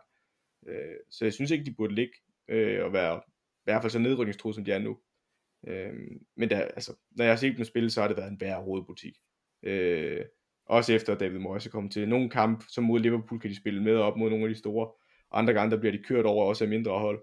Øhm, ja, og altså, hvis vi kigger på statistikkerne for dem også, så har de jo scoret 35 mål, hvilket man, det er jo egentlig ret godt i forhold til at være hernede. Øhm, i blandt de nederste hold i øh, Premier League, altså fra 11. pladsen ned til 20. pladsen, der er det kun Everton, der har scoret 37, ellers så øh, har Southampton også scoret 35, men ellers så er der ikke andre, der har scoret flere mål end West Ham. Øh, det statistikken så bare viser, det er, at deres XG, den er på 34,95. Altså de har scoret lige akkurat det, deres XG næsten rammer. Så de har en stor effektivitet i forhold til det. Men det er ikke fordi, de skaber mange flere chancer, end det de scorer på lige nu, hvilket er lidt bekymrende. Øh, fordi hvis de begynder at brænde flere chancer, så kan, de rigtig, rigtig, så kan det rigtig gå galt. Øh, de har lukket 50 mål ind, men deres XGA, altså expected goal against, den er på 57,28, øh, hvilket er næsten ah, lidt over 7 mål mere, end det de har lukket ind. Også bekymrende, hvilket er, at de lukker flere, eller de skaber, modstanderne skaber flere chancer, end det de scorer på lige nu, hvilket også før eller senere kommer til at gå galt, tror jeg. Og så deres expected points, altså de har, scoret, de har fået, hvad, de har fået 27 point, ja. og deres expected points er kun på 25,19. Så de har faktisk overpræsteret i forhold til det, de har gjort indtil videre i sæsonen. Øhm, I hvert fald i forhold til de chancer, de skaber. Og det er, det er lidt bekymrende for West Ham. Og hvis man kigger på, øh, hvor mange mål de lukker ind, så er det også, altså, hvor mange kampe, hvor modstanderne har haft en XG på over øh, 1,5 mener der, der har det været 8 gange. Det er også ret mange i forhold til, at West Ham ikke er et hold, øh, som jeg føler er særlig stabilt. Øh, og jeg, jeg kunne også være ret bekymret for det her West Ham hold. Øh, Især fordi modstanderne også holder clean sheet i 9, øh, 9 har holdt clean sheet mod dem 9 gange i sæsonen. Øh, så jeg, jeg er lidt bange for West Ham også er et øh, nedrykningstruet hold. Det er også lidt derover hvor jeg er. Og nu nævner du det her med, at, øh, at de, de offensive spillere, de har en for en kvaliteterne til at, at, at kunne noget. Men det er en stor rodebutik, og de har også haft store problemer i, i defensiven, hvor jeg også synes, at de en for en er, er dygtige spillere. Men som du siger, det er en rodebutik. Det var det under Pellegrini. Det er det også nu under Moyes. Hvorfor er det, det går så galt? Kan de bare ikke øh, finde ud af at spille sammen? Jeg tror meget af det har med at gøre, at man ikke har... Ja, meget af det har noget at gøre med scouting. Jeg synes, den måde, de spiller på, og for eksempel, jeg snakkede om det fjerde gang i sæsonen, øh, de havde en rigtig god kamp, hvor de havde øh, Philip Andersson til at, jeg mener det var mod Chelsea, hvor de havde Philip Andersson til at ligge oppe omkring Sebastian Haller, som næsten en tiger, der var skulle blevet dybdeløb eller tage nedfaldet for de dueller, øh, at øh, har lært to. Og det gav mening, men når han er alene derop, øh, så fungerer det ikke for West Ham, fordi jamen, det kan godt være, at vi har en hovedstødel, men Pokker skal hente den videre til. Øh, og det synes jeg ikke, de har været gode nok til at udnytte. Øh, og tit og ofte er det også spillet med kanter, der går ind i banen. Det er heller ikke til Sebastian Lallers fordel. Der skal de, jo, så skal de have en bakke i overlap, men det er sjældent, de har haft mulighed for det. Øh, så jeg synes, det har meget at gøre med den måde, man har købt ind, og den spillestil, man har haft. Øh, og forsvarsmæssigt, jamen, der har det også noget at gøre med spillestilen garanteret. Isa Diop skal jeg også sige, han har haft perioder i den sæson, øh, specielt siden januar, hvor han ikke har ramt det niveau, som vi forventer af ham. Øh, men modstillingen skaber bare for mange chancer mod West Ham. Øh, og hvordan det lige hænger sammen rent defensivt, det har jeg ikke kigget øh, øh, specifikt så meget på. Øh, men du har ret, jeg synes, de har nogle dygtige forsvarsspillere, men hvis de ikke får hjælp fra midtbanen for eksempel, som jeg også synes er en rodebutik, altså Jack, eller Jack, Jack Wilshere, Mark Noble, Øh, jeg synes ikke, det er nogen, der kommer særlig meget omkring på banen, øh, og de komplementerer ikke hinanden særlig godt. Øh, så har du en Carlos Sanchez, som stort set ikke bliver brugt mere som ankeret. Så har du Declan Rice, der har spillet fint i den her sæson, men, ja, men det han har haft ved siden af sig, så har det bare ikke været nok. Øh, så jeg tror bare, det er en generelt, ja, det, sådan man fik det beskrevet i en rodebutik, øh, tror jeg egentlig er meget rammende. Så West Ham, de skal et eller andet sted håbe på, at øh, den her sæson, den bliver afblæst nu? ja, altså hvis de hvis de skal overleve, så er det nok måske den vej, de skal håbe på, men øh, igen, vi skal nok komme mere ind på det. Det skal vi nok. Lad os så videre til øh, nummer 15, som er Brighton, og det blev meget tidligt på sæsonen udnævnt som et af dine favorithold. Nærmest din darling, synes jeg, vi, vi har kaldt det et par gange. Var det mest på grund af Graham Potters personlighed? Uh, det var ikke så meget på grund af hans, jo, hans personlighed var der også noget, der bidrog til det, men det var mere hans spillestil med, at han gerne ville gå ud og spille øh, ekspressiv fodbold, være i boldbesiddelse meget af tiden, selvom man er et hold, der forventes forventet sig at slutte i den nedre halvdel af Premier League, øh, og nok kun har spillermateriale til det, øh, så synes jeg, det er, det er forfriskende, at man går ud og prøver at være det hold, der dominerer kampen, og det kan man også se på deres possession-statistik. De er klart det hold, der suverænt har haft mest possession ned i nedre halvdel. Øh, det hold, der har haft næst mest statistik, eller, eller statistik, possession, boldbesiddelse, det er Norwich nede på sidste plads med 50,50 øh, 50 procent. Øh, og, dem, og Brighton de har 54,20, øh, hvilket er et ret stort spring, for et, især i nedre halvdel, der er 4% enormt meget mellem holdene, hvis du har possession. Øh, Øh, men det er jo fordi, han klart vil spille ud for bagkæden, øh, gerne spille små pasninger, og så spille forbi modstanderens pres for at komme op og skabe chancer. Øh, og jeg synes også, de startede sæsonen rigtig godt. Vi havde, øh, de havde nogle gode resultater mod Tottenham, mod Arsenal. Øh, de spillede nogle gode kampe, men det de har problemer med for mig at se, det er, at de øh, har ikke nok til at score mål. At de har ikke nok, når de kommer frem på modstandens sidste tredjedel, så er der ikke nok, jeg mener, der bliver farlig. Øh, jeg synes også, det er et problem, at bruge den bøn over på den venstre bak, øh, og nogle gange som wingback. Han er ikke en naturlig bakke. Jeg synes, han spiller fint ud i opbygningsspillets fase 1, men han er ikke dynamisk nok til at komme med i overlappende og hjælpe Trossard, der tit spiller derover eller øh, Ali Adasa, deres irakiske kant. Øh, og så ellers, men hvis man kigger på Brightons statistikker, så er det jo ikke fordi, det ser grotesk ud. Altså jo, de har 29 point, så de er kun to point over stregen, men i forhold til det, jeg sidder og kigger på, øh, så har de jo scoret 32 mål og kun lukket 40 ind, så de har en øh, målforskel på minus 8. Øh, det er kun Crystal Palace og Everton op på øh, 11. og 12. pladsen, der er bedre. Øh, og ellers er det Newcastle med minus 16, der er tættest på. Nej, West Ham er tættest på minus 15. Øh, men man skal også kigge på deres expected goals, den er, eller deres expected points, hvis jeg går ind og kigger på den. Den er altså 38,26, og de har kun 29 point. Øh, så de underpresterer med 9 point næsten til øh, deres pointantal lige nu. Hvilket for mig siger, at de, de spiller bedre i rigtig mange kampene. Også hvis du kigger på øh, den statistik, jeg selv har lavet. Øh, hvor mange gange de har haft en bedre XG end modstanderen. Der har de altså haft 15 gange hvor de har haft en bedre XG end modstanderen. Det er kun øh, Everton og øh, Southampton, der har haft bedre end det i den nedre halvdel. Så jeg tror stadig, Brighton nok skal overleve, men deres spillestil er ikke egnet til en nedrykningskamp på den måde, fordi det er meget med selvtillid øh, og tro på systemet, at det skal virke, øh, fordi man spiller med stor risiko med sådan et pasningsspil øh, og opbygningsspil langs jorden øh, fra fase 1 og hele vejen frem til fase 2, 3 og afslutningsspil. Øh, men jeg tror stadig, Brighton overlever de er i hvert fald gode til at spille uafgjort, det må vi sige. Nu siger du, var det 15 gange, de har haft en bedre XG end modstanderen? Ja. Imponerende, når man, øh, når man vinder 6. Men det er ja. måske, fordi de spiller så mange uafgjort. Ja, så hvis man kigger på øh, kampe, hvor de har haft en XG på over 1, øh, det vil sige, at de skulle score mere end et mål, øh, der har de haft 20 gange i sæsonen ud af de 29 kampe. Så de, det er ikke fordi, de ikke skaber chancer. Øh, og så længe de gør det, så, øh, så tror jeg også, at de før eller senere kommer til at score på dem. Øh, det er i hvert fald sådan, jeg ser på det. Så der er helt klart nogle, nogle mangler på det her hold, men der er også noget, der, der taler for. Ja, altså, jeg synes, vi kan igen snakke om, de mangler nogle dygtige offensive kanter.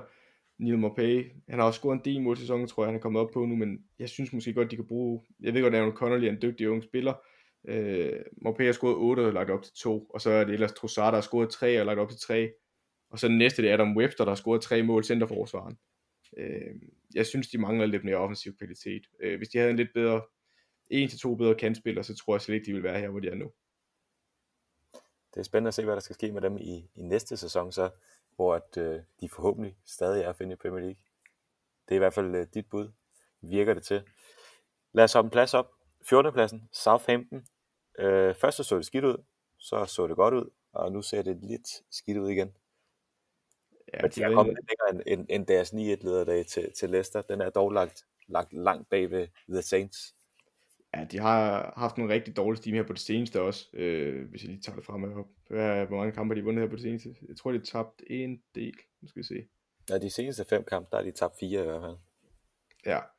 Øh, så det er ikke, fordi de er inde i en god stime lige nu, men de havde den der vanvittige stime øh, fra, nu skal vi se, de havde en 2-1 sejr over Watford, 2-1 over Norwich, så tabte de 2-1 til Newcastle, og så tabte de 1-0 til West Ham. Så vandt de 3-1 over Aston Villa, 2-0 over Chelsea, uafgjort med Palace, sejr over Tottenham, sejr over Leicester, øh, og så er det gået lidt ned ad baksiden da, men der havde de en gylden periode, hvor de ikke tabte fem kampe i træk.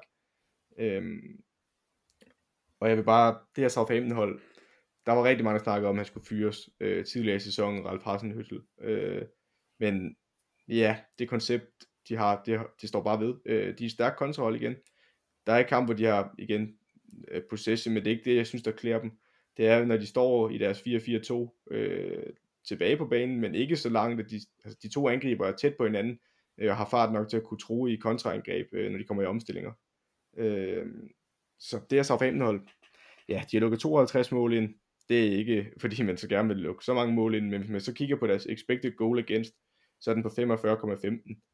Det vil sige, at de har lukket syv mål mere, end man egentlig forventer, de lukker ind. Og samtidig der har de scoret 35, men forventer, de scorer 1, eller 41,59. Øh, så det vil sige, at de har både skabt chancer til at score flere mål, men de har egentlig heller ikke, øh, modstanderne ikke skabt så mange chancer mod dem, at øh, de burde score 52 mål. Øh, det har de så gjort, men hvis man tager igennem hele sæsonen, så forventer jeg også af Southampton, de, altså, hvis de bliver ved med at præstere sådan her, så tror jeg også, de lukker færre mål ind. Øh, og så tror jeg ikke, de kommer i nedrykningsfare. De er også på 34 point. Øh, det vil sige, de har trods alt 7 point ned til, øh, til Bournemouth ned under nedrykningsstregen. Det tror jeg trods alt ikke, at de går så meget i stå i løbet af de sidste ni kampe. Ej, dog ikke. Og hvis en uh, Danny Ings, han fortsætter samme målform, så kan det godt være, at de kan, at de kan få fortsat de her gode resultater, som de har været inde i en, en steam af. De sidste par kampe, de har dog haltet lidt. Særligt nederlag til, til Burnley, West Ham og Newcastle, de må, de må gøre lidt ondt.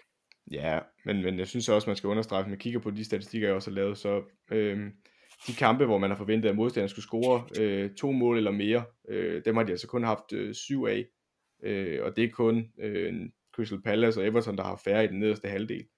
Øh, så altså, jeg, jeg tror, at Southampton de er for godt et hold til overhovedet at være nede i nedrykningsfaren. Øh, og ja, når de rammer topniveau, så kan de drille selv de største hold i rækken. Og så har de jo den bedste anfører i hele ligaen. Den dygtigste af dem alle. Er det Pierre Emil Højbjerg, du er inde på nu? Det er det. Det er det. Han har også haft en god sæson. Det har vi også rost ved flere lejligheder. Øh, de har en stærk central midtbane med ham og James Ward-Prowse, når de begge to er klar, og James Ward-Prowse ikke skal spille højre bak eller noget andet. Øh, og så har de jo øh, Nathan Redmond, dygtig spiller. Øh, Danny Ings, du øh, fremhæver, øh, som en af dem, der har scoret mange mål i den her sæson. Øh, hvis man egentlig skal pege på, hvor de er måske lidt begrænset, så er det stadigvæk centerforsvar. Det er blevet bedre, øh, men de mangler lidt kvalitet dernede, vil jeg også sige. Det gør de. Det gør de nok alligevel. I hvert fald når man taber 9-1, så er der noget galt der, men det var også en free kamp. Lad os lade være med at snakke om den hele tiden. Lad os så videre til nummer 13, som er Newcastle. De laver simpelthen færre mål af alle hold. Godt nok sammen med Norwich. Øh, men det er vel fordi, de er eksperter i det her med at spille 0-0, og så lige tage en 1-0 en gang imellem. Ja, altså de er også det hold, kan jeg allerede afsløre. Det er humlebien over alle humlebier i de her statistikker. det giver ingen mening, de er der, hvor de er. Øh, de har en statistik i deres possession, øh, og igen, øh, nu har jeg snakket om XG og XGA, det er, og expected points, det er fra øh, Understat, men den eneste statistik, øh, som jeg ikke selv har bygget videre på, øh, det er øh, possession-statistikken, der ikke er fra Understat, det er fra whoscored.com. Øh, og der er Newcastle på 40,80. Øh, suverænt dem, der har lavest øh, possession. Dem, der har næst lavest til den nederste halvdel, det er, hvem er det, det er Watford med 44,50. Øh, så Newcastle, de gider ikke have bolden, de er ikke interesseret i det. Øh, de har scoret eller 25 mål, øh, hvilket er utroligt lidt, når man, man imponerer, de så stadig får resultater. Øh, og deres expected goals ligger også kun på 25,92, så det er ikke fordi, der er så meget at hente i forhold til, hvor mange chancer de skaber. Det, der er lidt bekymrende, det er, at de trods alt, de har kun lukket 41 ind, øh, hvilket også er øh, næsten lavest. Her i den nedre halvdel, det er kun Crystal Palace, der har lukket 32 ind. Ej, Brighton har også kun lukket 40 ind. Øh, men 41 er også fint. Problemet er bare, at modstanderen skaber chancer til mere. De har en XGA på 52,33, så det er det forventede antal mål, de burde lukke ind. Øh, og deres expected points ligger kun på 21,88, og de har 35. Det vil sige, at de har overpræsterer voldsomt i forhold til mange point, man forventer. Og det så leder mig meget godt videre til næste statistik, jeg selv har lavet med øh, kampe, hvor de har haft en bedre XG end modstander. Hvor mange tror de har haft ud af 29? Det må nærmest være, være to eller en eller deromkring. De har haft fire, og de har alligevel 35 point. Det er 25 kampe, hvor modstanderne har haft en bedre XG, end de har. Øh, hvis man så kigger på, hvor mange øh, kampe de har haft, hvor de har skulle score mere end 1,5 mål, så har de haft fire. Øh, og de har haft to kampe, hvor de skulle score mere end to mål ifølge XG. Til gengæld har modstanderen haft 25 ud af 29 kampe, hvor de har skulle score minimum et mål mod dem og de har haft 19 kampe, hvor de skulle score mere end 1,5, og 13, hvor de skulle score mere end to mål mod Newcastle. og alligevel så har de kun lukket øh, 41 mål ind. Det er lidt imponerende. Øh, men ja, de er bare dygtige til at stå i blokforsvar, og så har de raketter i øh, San Maximin og øh, Miguel Almiron, der er dygtige til at komme afsted og alligevel skabe noget, selvom vi står så dybt i banen.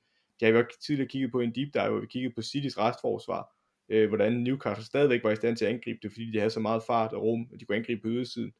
Øh, og så har de en forholdsvis stærk defensiv nede i, blokfor, eller i blokforsvaret, og Dubravka har også stået godt. Øh, men altså, hvis vi skulle kigge på det næste sæson, så nægter jeg at tro på, at Newcastle skulle slutte lige så højt igen. Ej, der vil jeg sige, det, det, det, er lidt, det er lidt voldsomt, og det, der beskriver det bedste, er nok, at deres, deres suverænt topscorer er John Joe Shelby med fem mål. ja, tidligere i sæsonen, der så vi det jo Kieran Clark, mener det var, eller nogle af de andre forforspillere.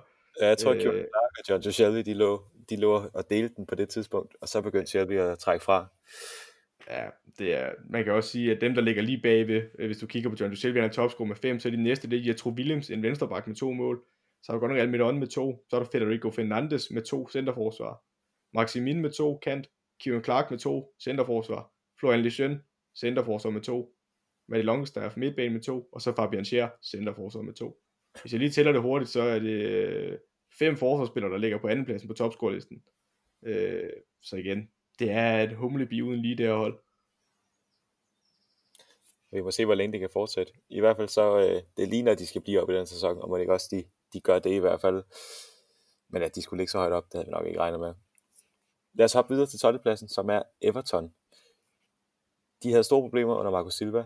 Der er kommet lidt mere styr på det med Carlo Ancelotti. Og det er jo et hold. Vi sagde det også tidligere, da vi snakkede om det. Der er potentiale til lidt mere. Jeg ved ikke, om en, en 12. plads måske er, er meget godt ramt, men uh, det er et rigtig dygtigt hold. Altså jeg tror, hvis man bare kigger udelukkende på statistikkerne, så er Everton nok det bedste hold, der ligger nede i den her halvdel. Øh, og det tror jeg også er retvisende billede for, at jeg, jeg synes, de er et top 10 hold. Øh, specielt med det spillermateriale, de har, så burde de være oppe og kæmpe om syvende pladsen, mener jeg. Øh, selvom de har købt lidt tilfældigt i meget af tiden. Så synes jeg alligevel, at deres øh, angrebsstue i Richarlison og Dominic Calvert-Lewin, der har scoret rigtig mange mål, det fungerer. Øh, de er gode til at gøre en anden gode med, at Calvert-Lewin kommer ned i banen for at vinde en hovedstødsduel, og Richarlison løber dybt, men de kan også gøre det omvendt, hvilket gør det ekstremt svært for et centerforsvar at tilpasse sig, øh, fordi be, begge to egentlig kan øh, både løbe dybt, men også vinde fysiske dueller. Øh, så har de også en god midtbane. Andre Gomes er kommet tilbage. Øh, det har måske været lidt deres kildescene område. Øh, og de kunne måske godt bruge en spiller som Pierre Emil Højbjerg, vi også tidligere været inde på, der kunne ligge derinde, eller en John McGinn. Men jeg synes, øh, at Gomes er en dygtig central midtbane. Øh, så har de også Delft, der trods alt har været i City øh, og spiller på det engelske landshold, også en dygtig spiller. Så har de Dinje og øh, enten CDB eller øh, Coleman på baksen. Det er også øh, nogle af de bedste baks i Premier League, øh, i hvert fald rent offensivt. Øh, så Everton er altså for mig at se, så burde de ikke ligge hernede, og det synes jeg også under Carlo Ancelotti, de har vist til tider. Øhm, og igen, hvis man kigger på deres XG, så har de scoret 37 mål, men deres XG siger, at de burde score øh, 46,58. Øh, så det vil sige, der er de også underpræsteret voldsomt. Øh, ex, altså expected goal against, jamen den ligger meget rigtigt. Den er på 37 mål, eller brøvl, de har lukket 46 ind, nu kigger jeg fuldstændig forkert. Øh, det er et kæmpe Excel-ark, jeg har stående her. Men øh, der har de lukket 46 mål ind, og ifølge XGA, der burde de kun lukke 37,24 ind. Øh, så der har de også underpresteret, Øh, altså, øh, de burde slet ikke lukke så mange mål ind. Og altså, så kan man godt sige, øh, hvis man kigger på better expected, øh, brøvle, better expected øh, goals, der ligger de på 18 mål, eller 18 kampe, hvor de burde, eller hvor de, undskyld, brøvl, skal de øh, samle mig, han, hvor de har, de har haft 18 kampe, hvor de har haft en bedre XG end modstanderen. Og det er klart bedst hernede i den nederste halvdel. Dem, der er næstbedst, det er Southampton med 16. Øh, og de har kun haft 11 kampe, øh, kan man så se, hvor de modstandere skulle score flere mål end dem. Øh, og det synes jeg også, at hold, det eller statistikker, der viser, at de burde ligge i den øvre halvdel.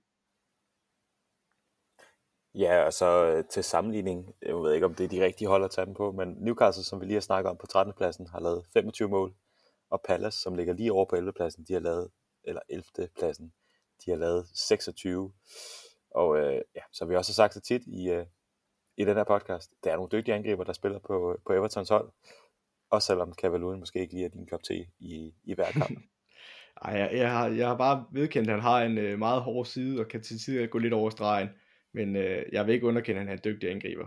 Han er virkelig, virkelig dygtig. Jeg har nogle spidskompetencer i hovedspillet og afslutninger, der gør ham øh, meget vigtig for Everton. Nu nåede du lige at se mig i en træningskamp, jeg ved ikke, om du kan forstå nu, hvorfor jeg godt kan lide Capello. og I har lidt en tendens til at ikke rigtig trække jer for duellerne, og måske lige gå lidt til øh, stålet, og måske lidt over grænsen en gang imellem. Tak skal du have. Men, men i hvert fald så, øh, så Everton, ja, jeg ved ikke, om de skal, om de skal meget længere op, øh, hvis man kigger på de hold, der ligger henover. Det kan godt være en, en Burnley, som vi ikke har haft en stor fidus til. Det kommer måske i, i næste afsnit, hvor vi skal tage fat i dem. Men altså en 12. plads, når man, når man kigger opad, det er måske fair nok. Ja, i forhold til den sæson, de har haft med, at de har fyret Marco Silva og fået en ny træner ind, og haft Don, eller Duncan Ferguson inden midlertidigt også, så er det måske meget rimeligt, men jeg tror til næste år, hvis de fortsætter på samme måde, måske laver nogle øh, kloge indkøb, så tror jeg godt, at Everton kan være mere op omkring de europæiske pladser øh, under Ancelotti. Øhm, jeg synes ikke, der er så stor forskel på dem, og nogle af de andre hold ligger deroppe. Øh, de håber også at kunne vise med statistikker. Jeg regner med at lave de samme statistikker øh, næste gang, så vi kan få et overblik over det. Øh, og måske også endnu bedre forstå, om Everton måske med rette kan sige, at de kunne være med deroppe omkring, øh, hvis resultaterne var gået mere deres vej. Og så plejer de jo at være det her subtophold, hvor de nogle gange kan drille øh, nogle af top 6 klubberne og snige sig ind. Så øh, det er det, vi er vant til at se fra Everton, og det er vel egentlig også det, vi gerne vil se fra Everton. Ja, bestemt. Det er sjovere, når der er flere, der kan være med deroppe. Nu har vi haft Leicester og Wolverhampton i år, og Sheffield United, der har blandet sig med, med nogle af de store hold, specielt om, øh, specielt om øh, fjerdepladsen og 5. 6. Øh, det vil jeg heller ikke udelukke Everton kun næste år. Vi får se. I hvert fald så lad os gå videre til 11. pladsen, som er, som sagt, Crystal Palace. De ligger solidt plantet i midten. Dygtigt hold. Kan de store, men øh, uden at være helt prangende mod de små. Så øh, ja, det eneste, der overrasker mig med Palace, det er, at de har lavet så få mål i den sæson. Ja, og alligevel så synes jeg, man skal sige, at øh, jo, de har kun scoret 26 mål. Det er et mere end Newcastle, som vi lige har siddet hakket over, og ikke har været særlig dygtig offensiv. Øh, og de har, men de har så kun lukket 32 mål ind. Øh, det er væsentligt færre end Newcastle, der har lukket 41 ind. Øh, og klart lavest her i den nederste del af rækken, der er det næstbedste hold, det er Brighton med 40. Øh, så de har en stærk defensiv. Øh, deres expected goals er lidt højere end det, de har scoret 27,76, men uden at være voldsomt stort. Øh, det der så er problemet det er deres XGA, altså goal against, den er på 43,84, altså langt højere end det altså mål, de har lukket ind. Øh, så det er heller ikke holdbart. Øh, deres expected points er også kommet på 29,95, så de har fået 39, altså de er næsten overpræsteret med 10 point, øh, hvilket nok heller ikke er holdbart over flere sæsoner. Men det, jeg synes alligevel, man skal hænge fast i, det er deres øh, kampe, hvor de har haft en bedre XG end modstander, det er trods alt 11. Altså, det er en del mere end både Newcastle, West Ham, øh, Watford, øh, nogle af de andre hold. Øh, specielt Newcastle ligger lige ved siden af dem. Øh, det er alligevel flot, så de har alligevel haft nogle gode defensive nogle kampe, og de har haft nogle kampe, de har skabt flere chancer end modstanderen. Øh, og det er nok derfor, de ligger der, hvor de gør. Det er det helt sikkert. Og så, øh, ja, nu, øh, du får lov til at rose dem, så kan jeg lige tage lidt ris. Der er en spiller som Wilfred Sahar, som øh, havde forventet et stort skifte i sommer, og det havde han egentlig også øh, sommeren før. Han har ikke fået det. Og vi havde snakket lidt om, at det kunne være, at han var sådan lidt utilfreds med, at han ikke fik det her skifte, og der derfor var lidt, lidt ballade der, men han har kun lavet, han har lavet tre mål i, øh, i hele den her sæson. Og han er en farlig spiller, det ved vi, han er god til i, i duellerne. Sanka har udnævnt ham til at være den bedste spiller, han har spillet mod i Premier League. Det, det virker lidt voldsomt godt nok, men, men, men det er bare ikke det niveau, vi har set i den her sæson. Nej, det er det bestemt ikke. Øhm, det har også noget at gøre med, at Crystal Palace ikke har bolden specielt meget tiden. De har en possession-statistik på 46,40. Øh, de har et kontrahold, og tit og ofte så er der flere mand, der går på Sahar, og det giver plads til andre. Øh, så ja, Sahara har ikke haft en god sæson, men det har givet plads til andre. Øh, specielt Jordan Ayew har scoret 8 mål alligevel i næste sæson. Men det er nok også et tegn på, ja, jeg synes han har kæmpet godt Sahar, jeg synes han gør sit bedste, men han har nok bare behov for en ny omgivelse, tror jeg, på et mere offensivt hold. Om han får det, det ved vi jo ikke. Vi ved ikke engang, hvordan det her transfervindue det kommer til at se ud, men det kan også godt være, at det kan få en plads til en, til en snak i et senere afsnit. Det bliver i hvert fald også øh, anderledes, end det har været i de sæsoner, vi har kendt indtil videre. Men det er i hvert fald så, at Crystal Palace, de skal, ja, det kan vi godt sige, de skal ikke frygte rykke ned. Og de, de ligger vel egentlig også der, hvor, hvor et hold som Crystal Palace skal. Ja, helt sikkert. Helt sikkert. Vi skal til, til ugens deep dive nu, og det er selvfølgelig statistiksøren, der er på banen. Så værsgo. Jo tak. Jamen, øh, ja, jeg har gravet statistikkerne, og øh, det har ikke været muligt at kunne finde så meget nyt video, for der har ikke været nye kampe. Øh, jeg kunne godt have taget noget video fra tidligere kampe, det kan også være, at gøre det i fremtidige udsendelser. Men lige den gang, der jeg kiggede på statistikker, øh, og så på tidligere kampe, jeg selv har siddet set, øh, og ud fra det, der har jeg nogle bud på, hvem der kunne være nedrykningen, eller hvem jeg tror rykker ned. Øhm, som udgangspunkt, der har vi jo øh, været meget gode til at rose Norwich i, øh, i den her sæson, og de ligger jo nederst, men øh, ja, vi har rosen for at have en dygtig offensiv, og det har de også haft til tider, øh, og det kan jeg også sige ud fra statistikkerne. Jeg skal nok lige, jeg har brugt rigtig lang tid på at lave de her statistikker, så jeg vil nok lige nødt til at fortælle, øh, jeg skal nok lægge dem ud også, så I kan sidde og se på dem. Øh, lige nu der er de kæmpe Excel-ark, hvor der er øh, tonsvis af kategorier. Øh, jeg skal nok gøre det lidt mere læseligt for jer, øh, så det bliver mere øh, ja, til at læse på, så det ikke bliver totalt tørt. Øh, men de statistikker, jeg har brugt, øh, det er, hvor mange mål de har scoret, goals scored, øh, goals against har jeg brugt, øh, goal difference, alt sammen inden for øh, understat.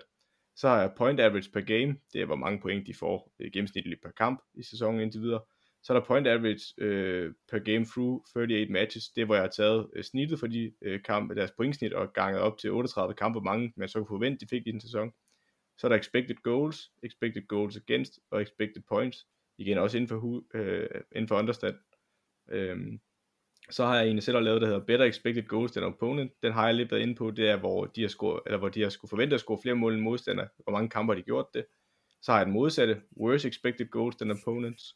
Øh, så har jeg Matches with, øh, eller den hedder MXG, øh, den hedder Matches øh, with Expected Goals øh, above one. Det vil sige, hvor de har haft øh, øh, kampe, hvor de skulle score mere end et mål ifølge statistikkerne. Så har jeg tilsvarende med 1,5 mål, og en med 2,0 mål. Så har jeg den modsatte, hvor det er øh, øh, MXGA, øh, hvor det er matches with an XG, øh, XGA above 1, det vil sige, hvor mange gange modstanderen har haft kampe, hvor de skulle score et mål. Og så har jeg også gjort det med 1,5 mål, og en med to mål. Så har jeg øh, MEF, der hedder Matches in Front. Det er, hvor mange gange de har været foran i, eller hvor mange kampe de har været foran i. Så har jeg en, der hedder øh, POS, det er possession percentage, altså hvor, mange, øh, hvor meget øh, possession, boldbesiddelse de har haft procent øh, gennemsnitligt gennem sæsonen. Så har jeg clean sheets, den hedder CS. Så har jeg MWCS, den hedder matches won with clean sheets. Og så har jeg en, der hedder OCS, det er hvor mange øh, opponent clean sheets against the team, altså hvor mange gange de har haft ren bur. Og så har jeg MNG OCS, det er matches with no goals og only one team scores. Det vil sige altså, hvor øh, ingen af holdene har scoret, eller kun et af holdene har scoret. Øh, jeg skal nok da være med at sidde og læse alle op, så vil det blive utroligt tørt mere end det er i forvejen. Øh, men jeg highlighter bare, det er det, jeg har brugt. Og så har jeg brugt videoer af holdene, hvor jeg sidder og set dem. Og så har jeg skabt en fornemmelse af, hvem jeg øh, tror, der rykker ned. Øh, og jeg kan lige så godt sige, at den står mellem Norwich, Aston Villa, Bournemouth, Watford, West Ham og Brighton. Det er de hold, jeg kan se, der rykker ned. Jeg synes, Southampton og Newcastle med 34-35 point har fået for mange point allerede, og jeg kan ikke se, at de ikke skulle hente point i de sidste ni kampe øh, som er den eneste måde, jeg kan se, at de vil blive nedrykningsfar for. Øhm, så det er de hold, vi skal finde vores nedrykker imellem. Og selvom jeg godt kan se, at Norwich de har præsteret fint, altså i forhold til deres øh, XG og i forhold til deres XGA, øh, deres XGA er lidt højere end det antal mål, de er lukket ind, øh, men deres XG er på 32,32, og de har kun scoret 25 mål. Øh, og deres øh, better XG than opponent er på 8 ud af øh, 29 kampe, hvilket også er hederligt i forhold til, at de skulle ligge øh, nede i bunden og øh, kun har 21 point. Øh, så er det en bedre, øh, de har flere kampe, hvor de har haft en højere XG end modstanderen end både Aston Villa, Bournemouth, øh, Wat, nej, Watford, øh, West Ham og øh, Newcastle. Øh, så det er hederligt på den front. Øh, problemet er bare, at de lukker stadig for mange mål ind og skaber modstandere for for mange chancer. Øh, og så deres kampprogram er også okay. Altså, de har et af de bedre kampprogrammer for de hold nede i den nederste halvdel. Men jeg tror bare 6 point skal de indhente i de sidste ni kampe, og så stadigvæk vinde flere kampe efter det. Øh, det synes jeg er meget for langt. Så jeg tror, Norwich bliver det et af de hold, der rykker ned desværre. Øh, min anden nedrykker, det bliver Aston Villa. Øh, jeg ved godt, de har en kamp i hånden, og teoretisk set, hvis de vinder den, vil de være på 28 point og ligge foran West Ham, Watford og Bournemouth. Øh, men det, jeg har set for øh, Aston Villa i løbet af denne sæson, øh, så synes jeg, det er, at øh, deres spillestil er ikke klart defineret. Øh, specielt når de mangler John McGinn og Wesley, så mangler de for meget topkvalitet. Øh, Grealish har været rigtig god, men de er alt for afhængige af ham. Øhm, og det synes jeg også, at statistikken de bakker op om, at det her hold, det er, det, de lukker for mange mål ind. Altså de lukker 56 ind, som vi også var inde på, men de har øh, de, altså XG1, altså hvor mange de skulle have lukket ind, i forhold til de chancer modstanderne har haft, den er på 61,47. Øhm, hvilket er klart størst hernede i den nederste halvdel af Premier League, øh, og i hele rækken. Så modstanderne skaber for mange chancer imod dem, så har de kun haft øh, fem kampe i sæsonen, hvor de har haft en bedre XG end modstanderen. Altså hvor modstanderen har skabt flere chancer end dem. Øh, dem har de haft, altså modstanderen har haft 23 kampe, hvor de har skabt flere chancer end Aston Villa. Øh, det er også uholdbart. Det er kun Newcastle, vores øh, humlebi, der har haft øh, færre øh, kampe, hvor de har haft en bedre XG. Øh, og så synes jeg bare, altså hvis du kigger på, øh, hvor mange kampe, hvor modstanderne forventer at skulle score over et mål, så har de haft 26 af dem. Det er også klart mest nede i nedrykningsområdet. Deres forsvar er simpelthen for ringe til, at de kan blive i rækken, øh, tror jeg.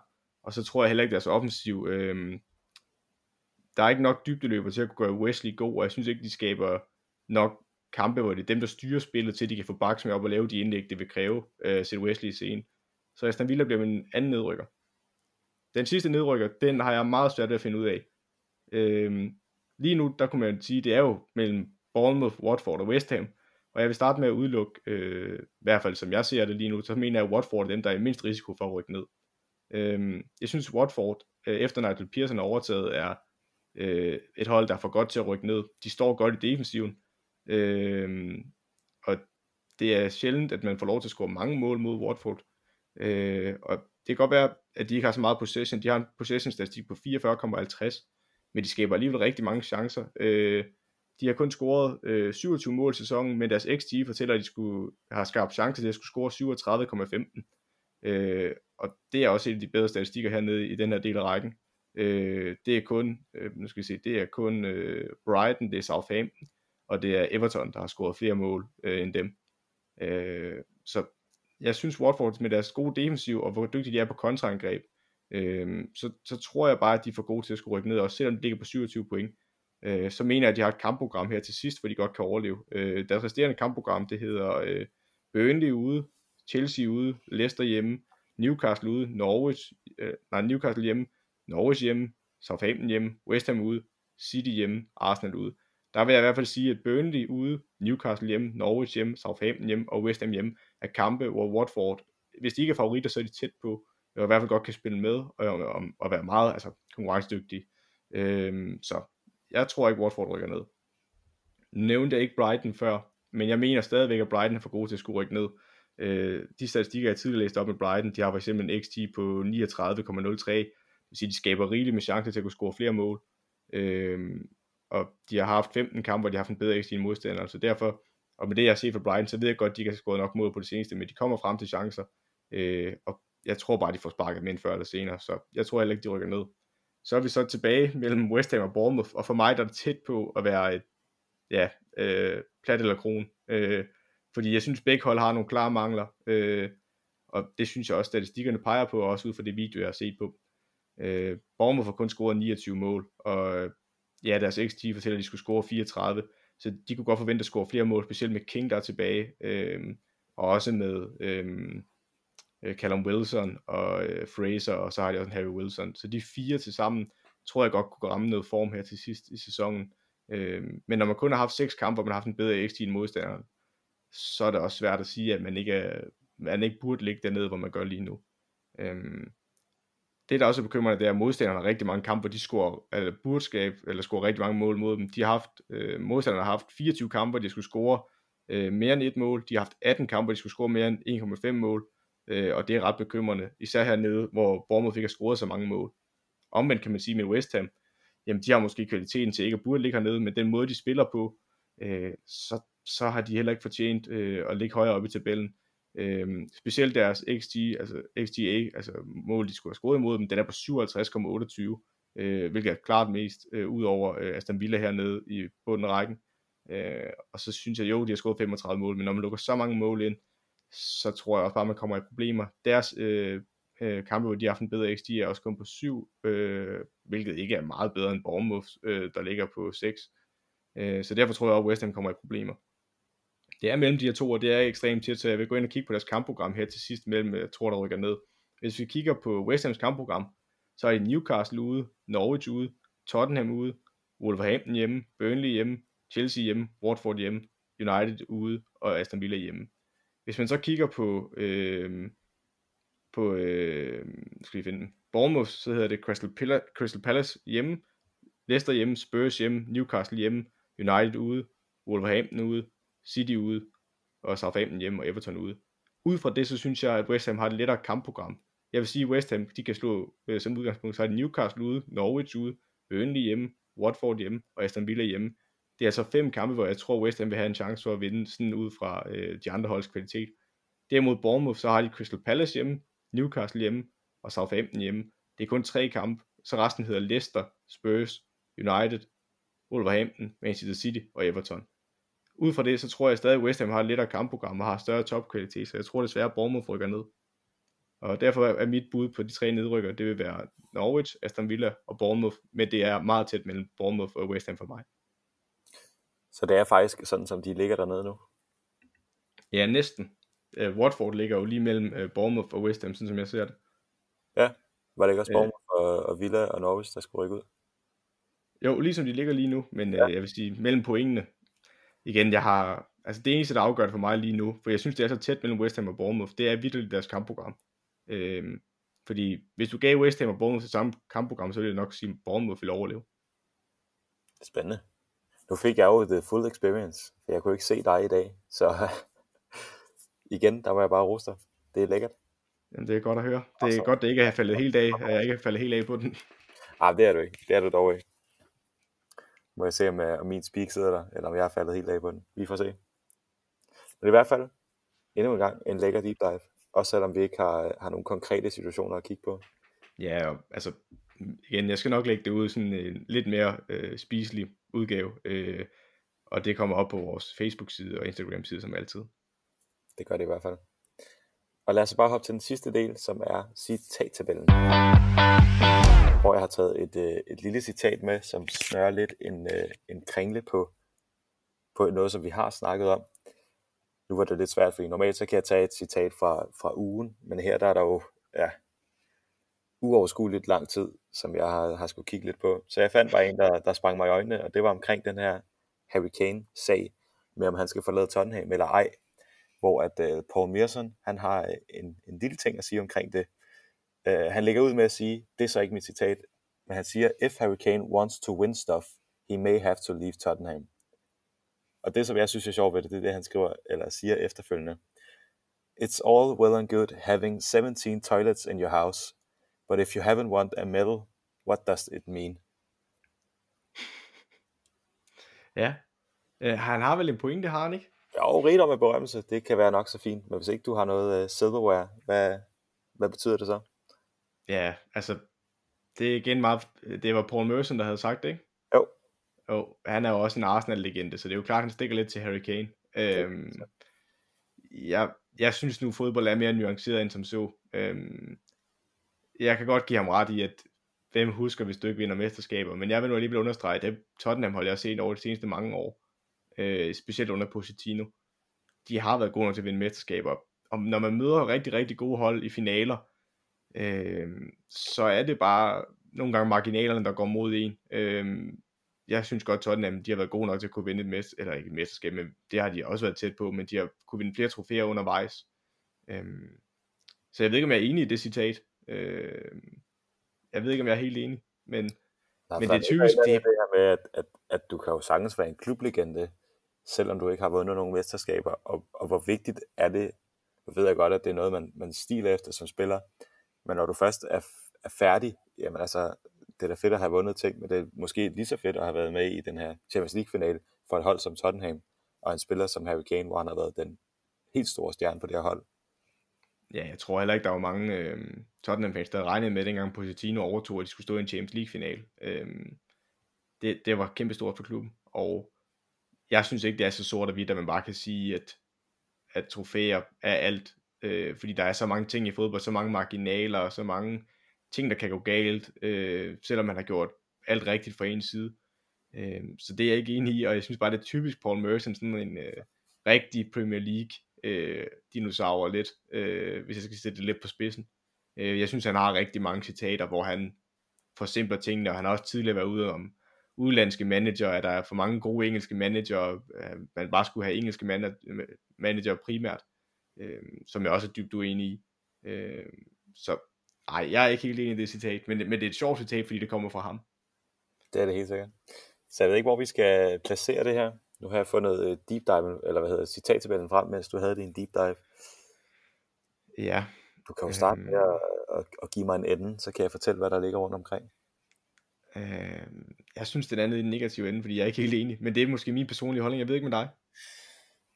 Jeg synes jo, jeg har jo set sådan en house tour øh, hjemme fra øh, Mangdi fra, fra City, hvor han viser alle de her medaljer og små pokaler, han har vundet øh, med, med City blandt andet, og, og ja, det her VM med Frankrig, hvor man kan se, at det betyder selvfølgelig meget for ham at kunne vise det her frem, og det er klart, at det er noget, man skal, skal stile efter, men gør det ham til en større legende, når, når, når, når de her karriere engang er slut, end, end hvad jeg synes, at Harry Kane måske er, og helt sikkert vil være, hvis han bliver i Tottenham endnu længere det er jeg ikke helt sikker på, så jeg, jeg er heller ikke sådan helt, helt enig. Jeg synes stadig, det er meget sjovt, og øh, den måde, det i hvert fald er, er sagt på, men vi kan godt ryge dernede, hvis det er. Ja, jeg synes, jeg synes det er lige under midten. Altså, det er ikke grotesk udtalelse, jo. Det er jo ikke helt galt, men, men den, er, den er ikke op i en genial ende. Det vil den aldrig være. Jeg synes, der er nogle af dem, der ligger nede, der også er, er, er lidt sjove, øh, som du har smidt, smidt dernede af. Jeg ved ikke, vil, vil du have den sådan omkring midten, og så lige lidt nedunder? Ja, det tænker jeg. Der ligger en Gary, uh, Gary Lineker, en anden uh, Tottenham-mand. Hvad var det, han sagde? Det var efter, at de, de fyrede Pochettino, der sagde han, good luck with finding a better replacement. Ain't gonna happen.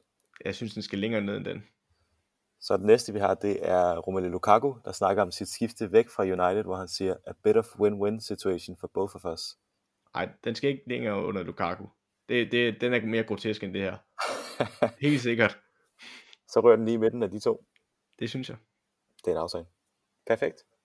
Og med det, så er der jo kun tilbage at, at runde, runde det her lidt specielle afsnit af. Jeg ved ja, ikke vi, håber, vi håber, det var noget, folk kunne lide. Øh, nu har det været lidt improviseret forhold, men vi regner med at lave en til i hvert fald. Øh, så må vi se, hvad det bringer. Men øh, vi håber, der er noget, der underholder folk. Og vi håber, at kvaliteten er der nogenlunde i hvert fald. Det håber vi, men øh, nu må vi se. På, hvad vi siger, og på lyden. ja, ja, men, det, det må vi sige. Altså, vi har ikke været der længe. Nej, øh, vi, er, vi er måske lidt rustne. Det er ligesom en træningskamp, hvor man lige har skulle i gang igen. Øh, men igen, vi håber, det både har været underholdende, og der også har været øh, nogle ting, der har gjort folk klogere.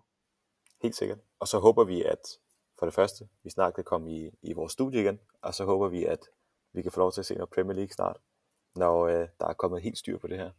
Ja, det er lange udsigter igen. Som altid, der er det sundheden, der er i højsædet her, og også for os, selvom vi savner fodbolden. Men øh, ja, vi håber da, at øh, inden for en overskuelig fremtid, at fodbolden kommer tilbage, selvom det nok først bliver en gang i, ja, jeg kan slet ikke, det bliver en gang i juni, tror jeg, tidligst, hvis ikke senere, formentlig. Det vil jeg også tro, desværre. Men så kan vi underholde folk med vores podcast. Det er det. Vi kan give et øh, lille bidrag til, øh, ja, til at man måske kan, kan få en lille, lille tid til at gå derhjemme, når man alligevel bare skal hygge sig med konen, børnene, hvad man ellers lige har. Ja, der, øh, der kan vi måske være et lille pusterum. Helt sikkert. Og i hvert fald så vil jeg sige tak til dig, Søren. Selv tak, Morten. Og tak til lytteren, og så håber jeg snart, at vi to vi kan sige, vi ses, men i hvert fald så bliver det nok et, vi snakkes herfra. Det gør vi. Og så bliver det et, øh, ja, ved hvad jeg siger det uanset hvad. Rigtig god weekend. Du har muligheden for at sige god påske, og så siger du god weekend. ja, så siger vi det. Rigtig god påske.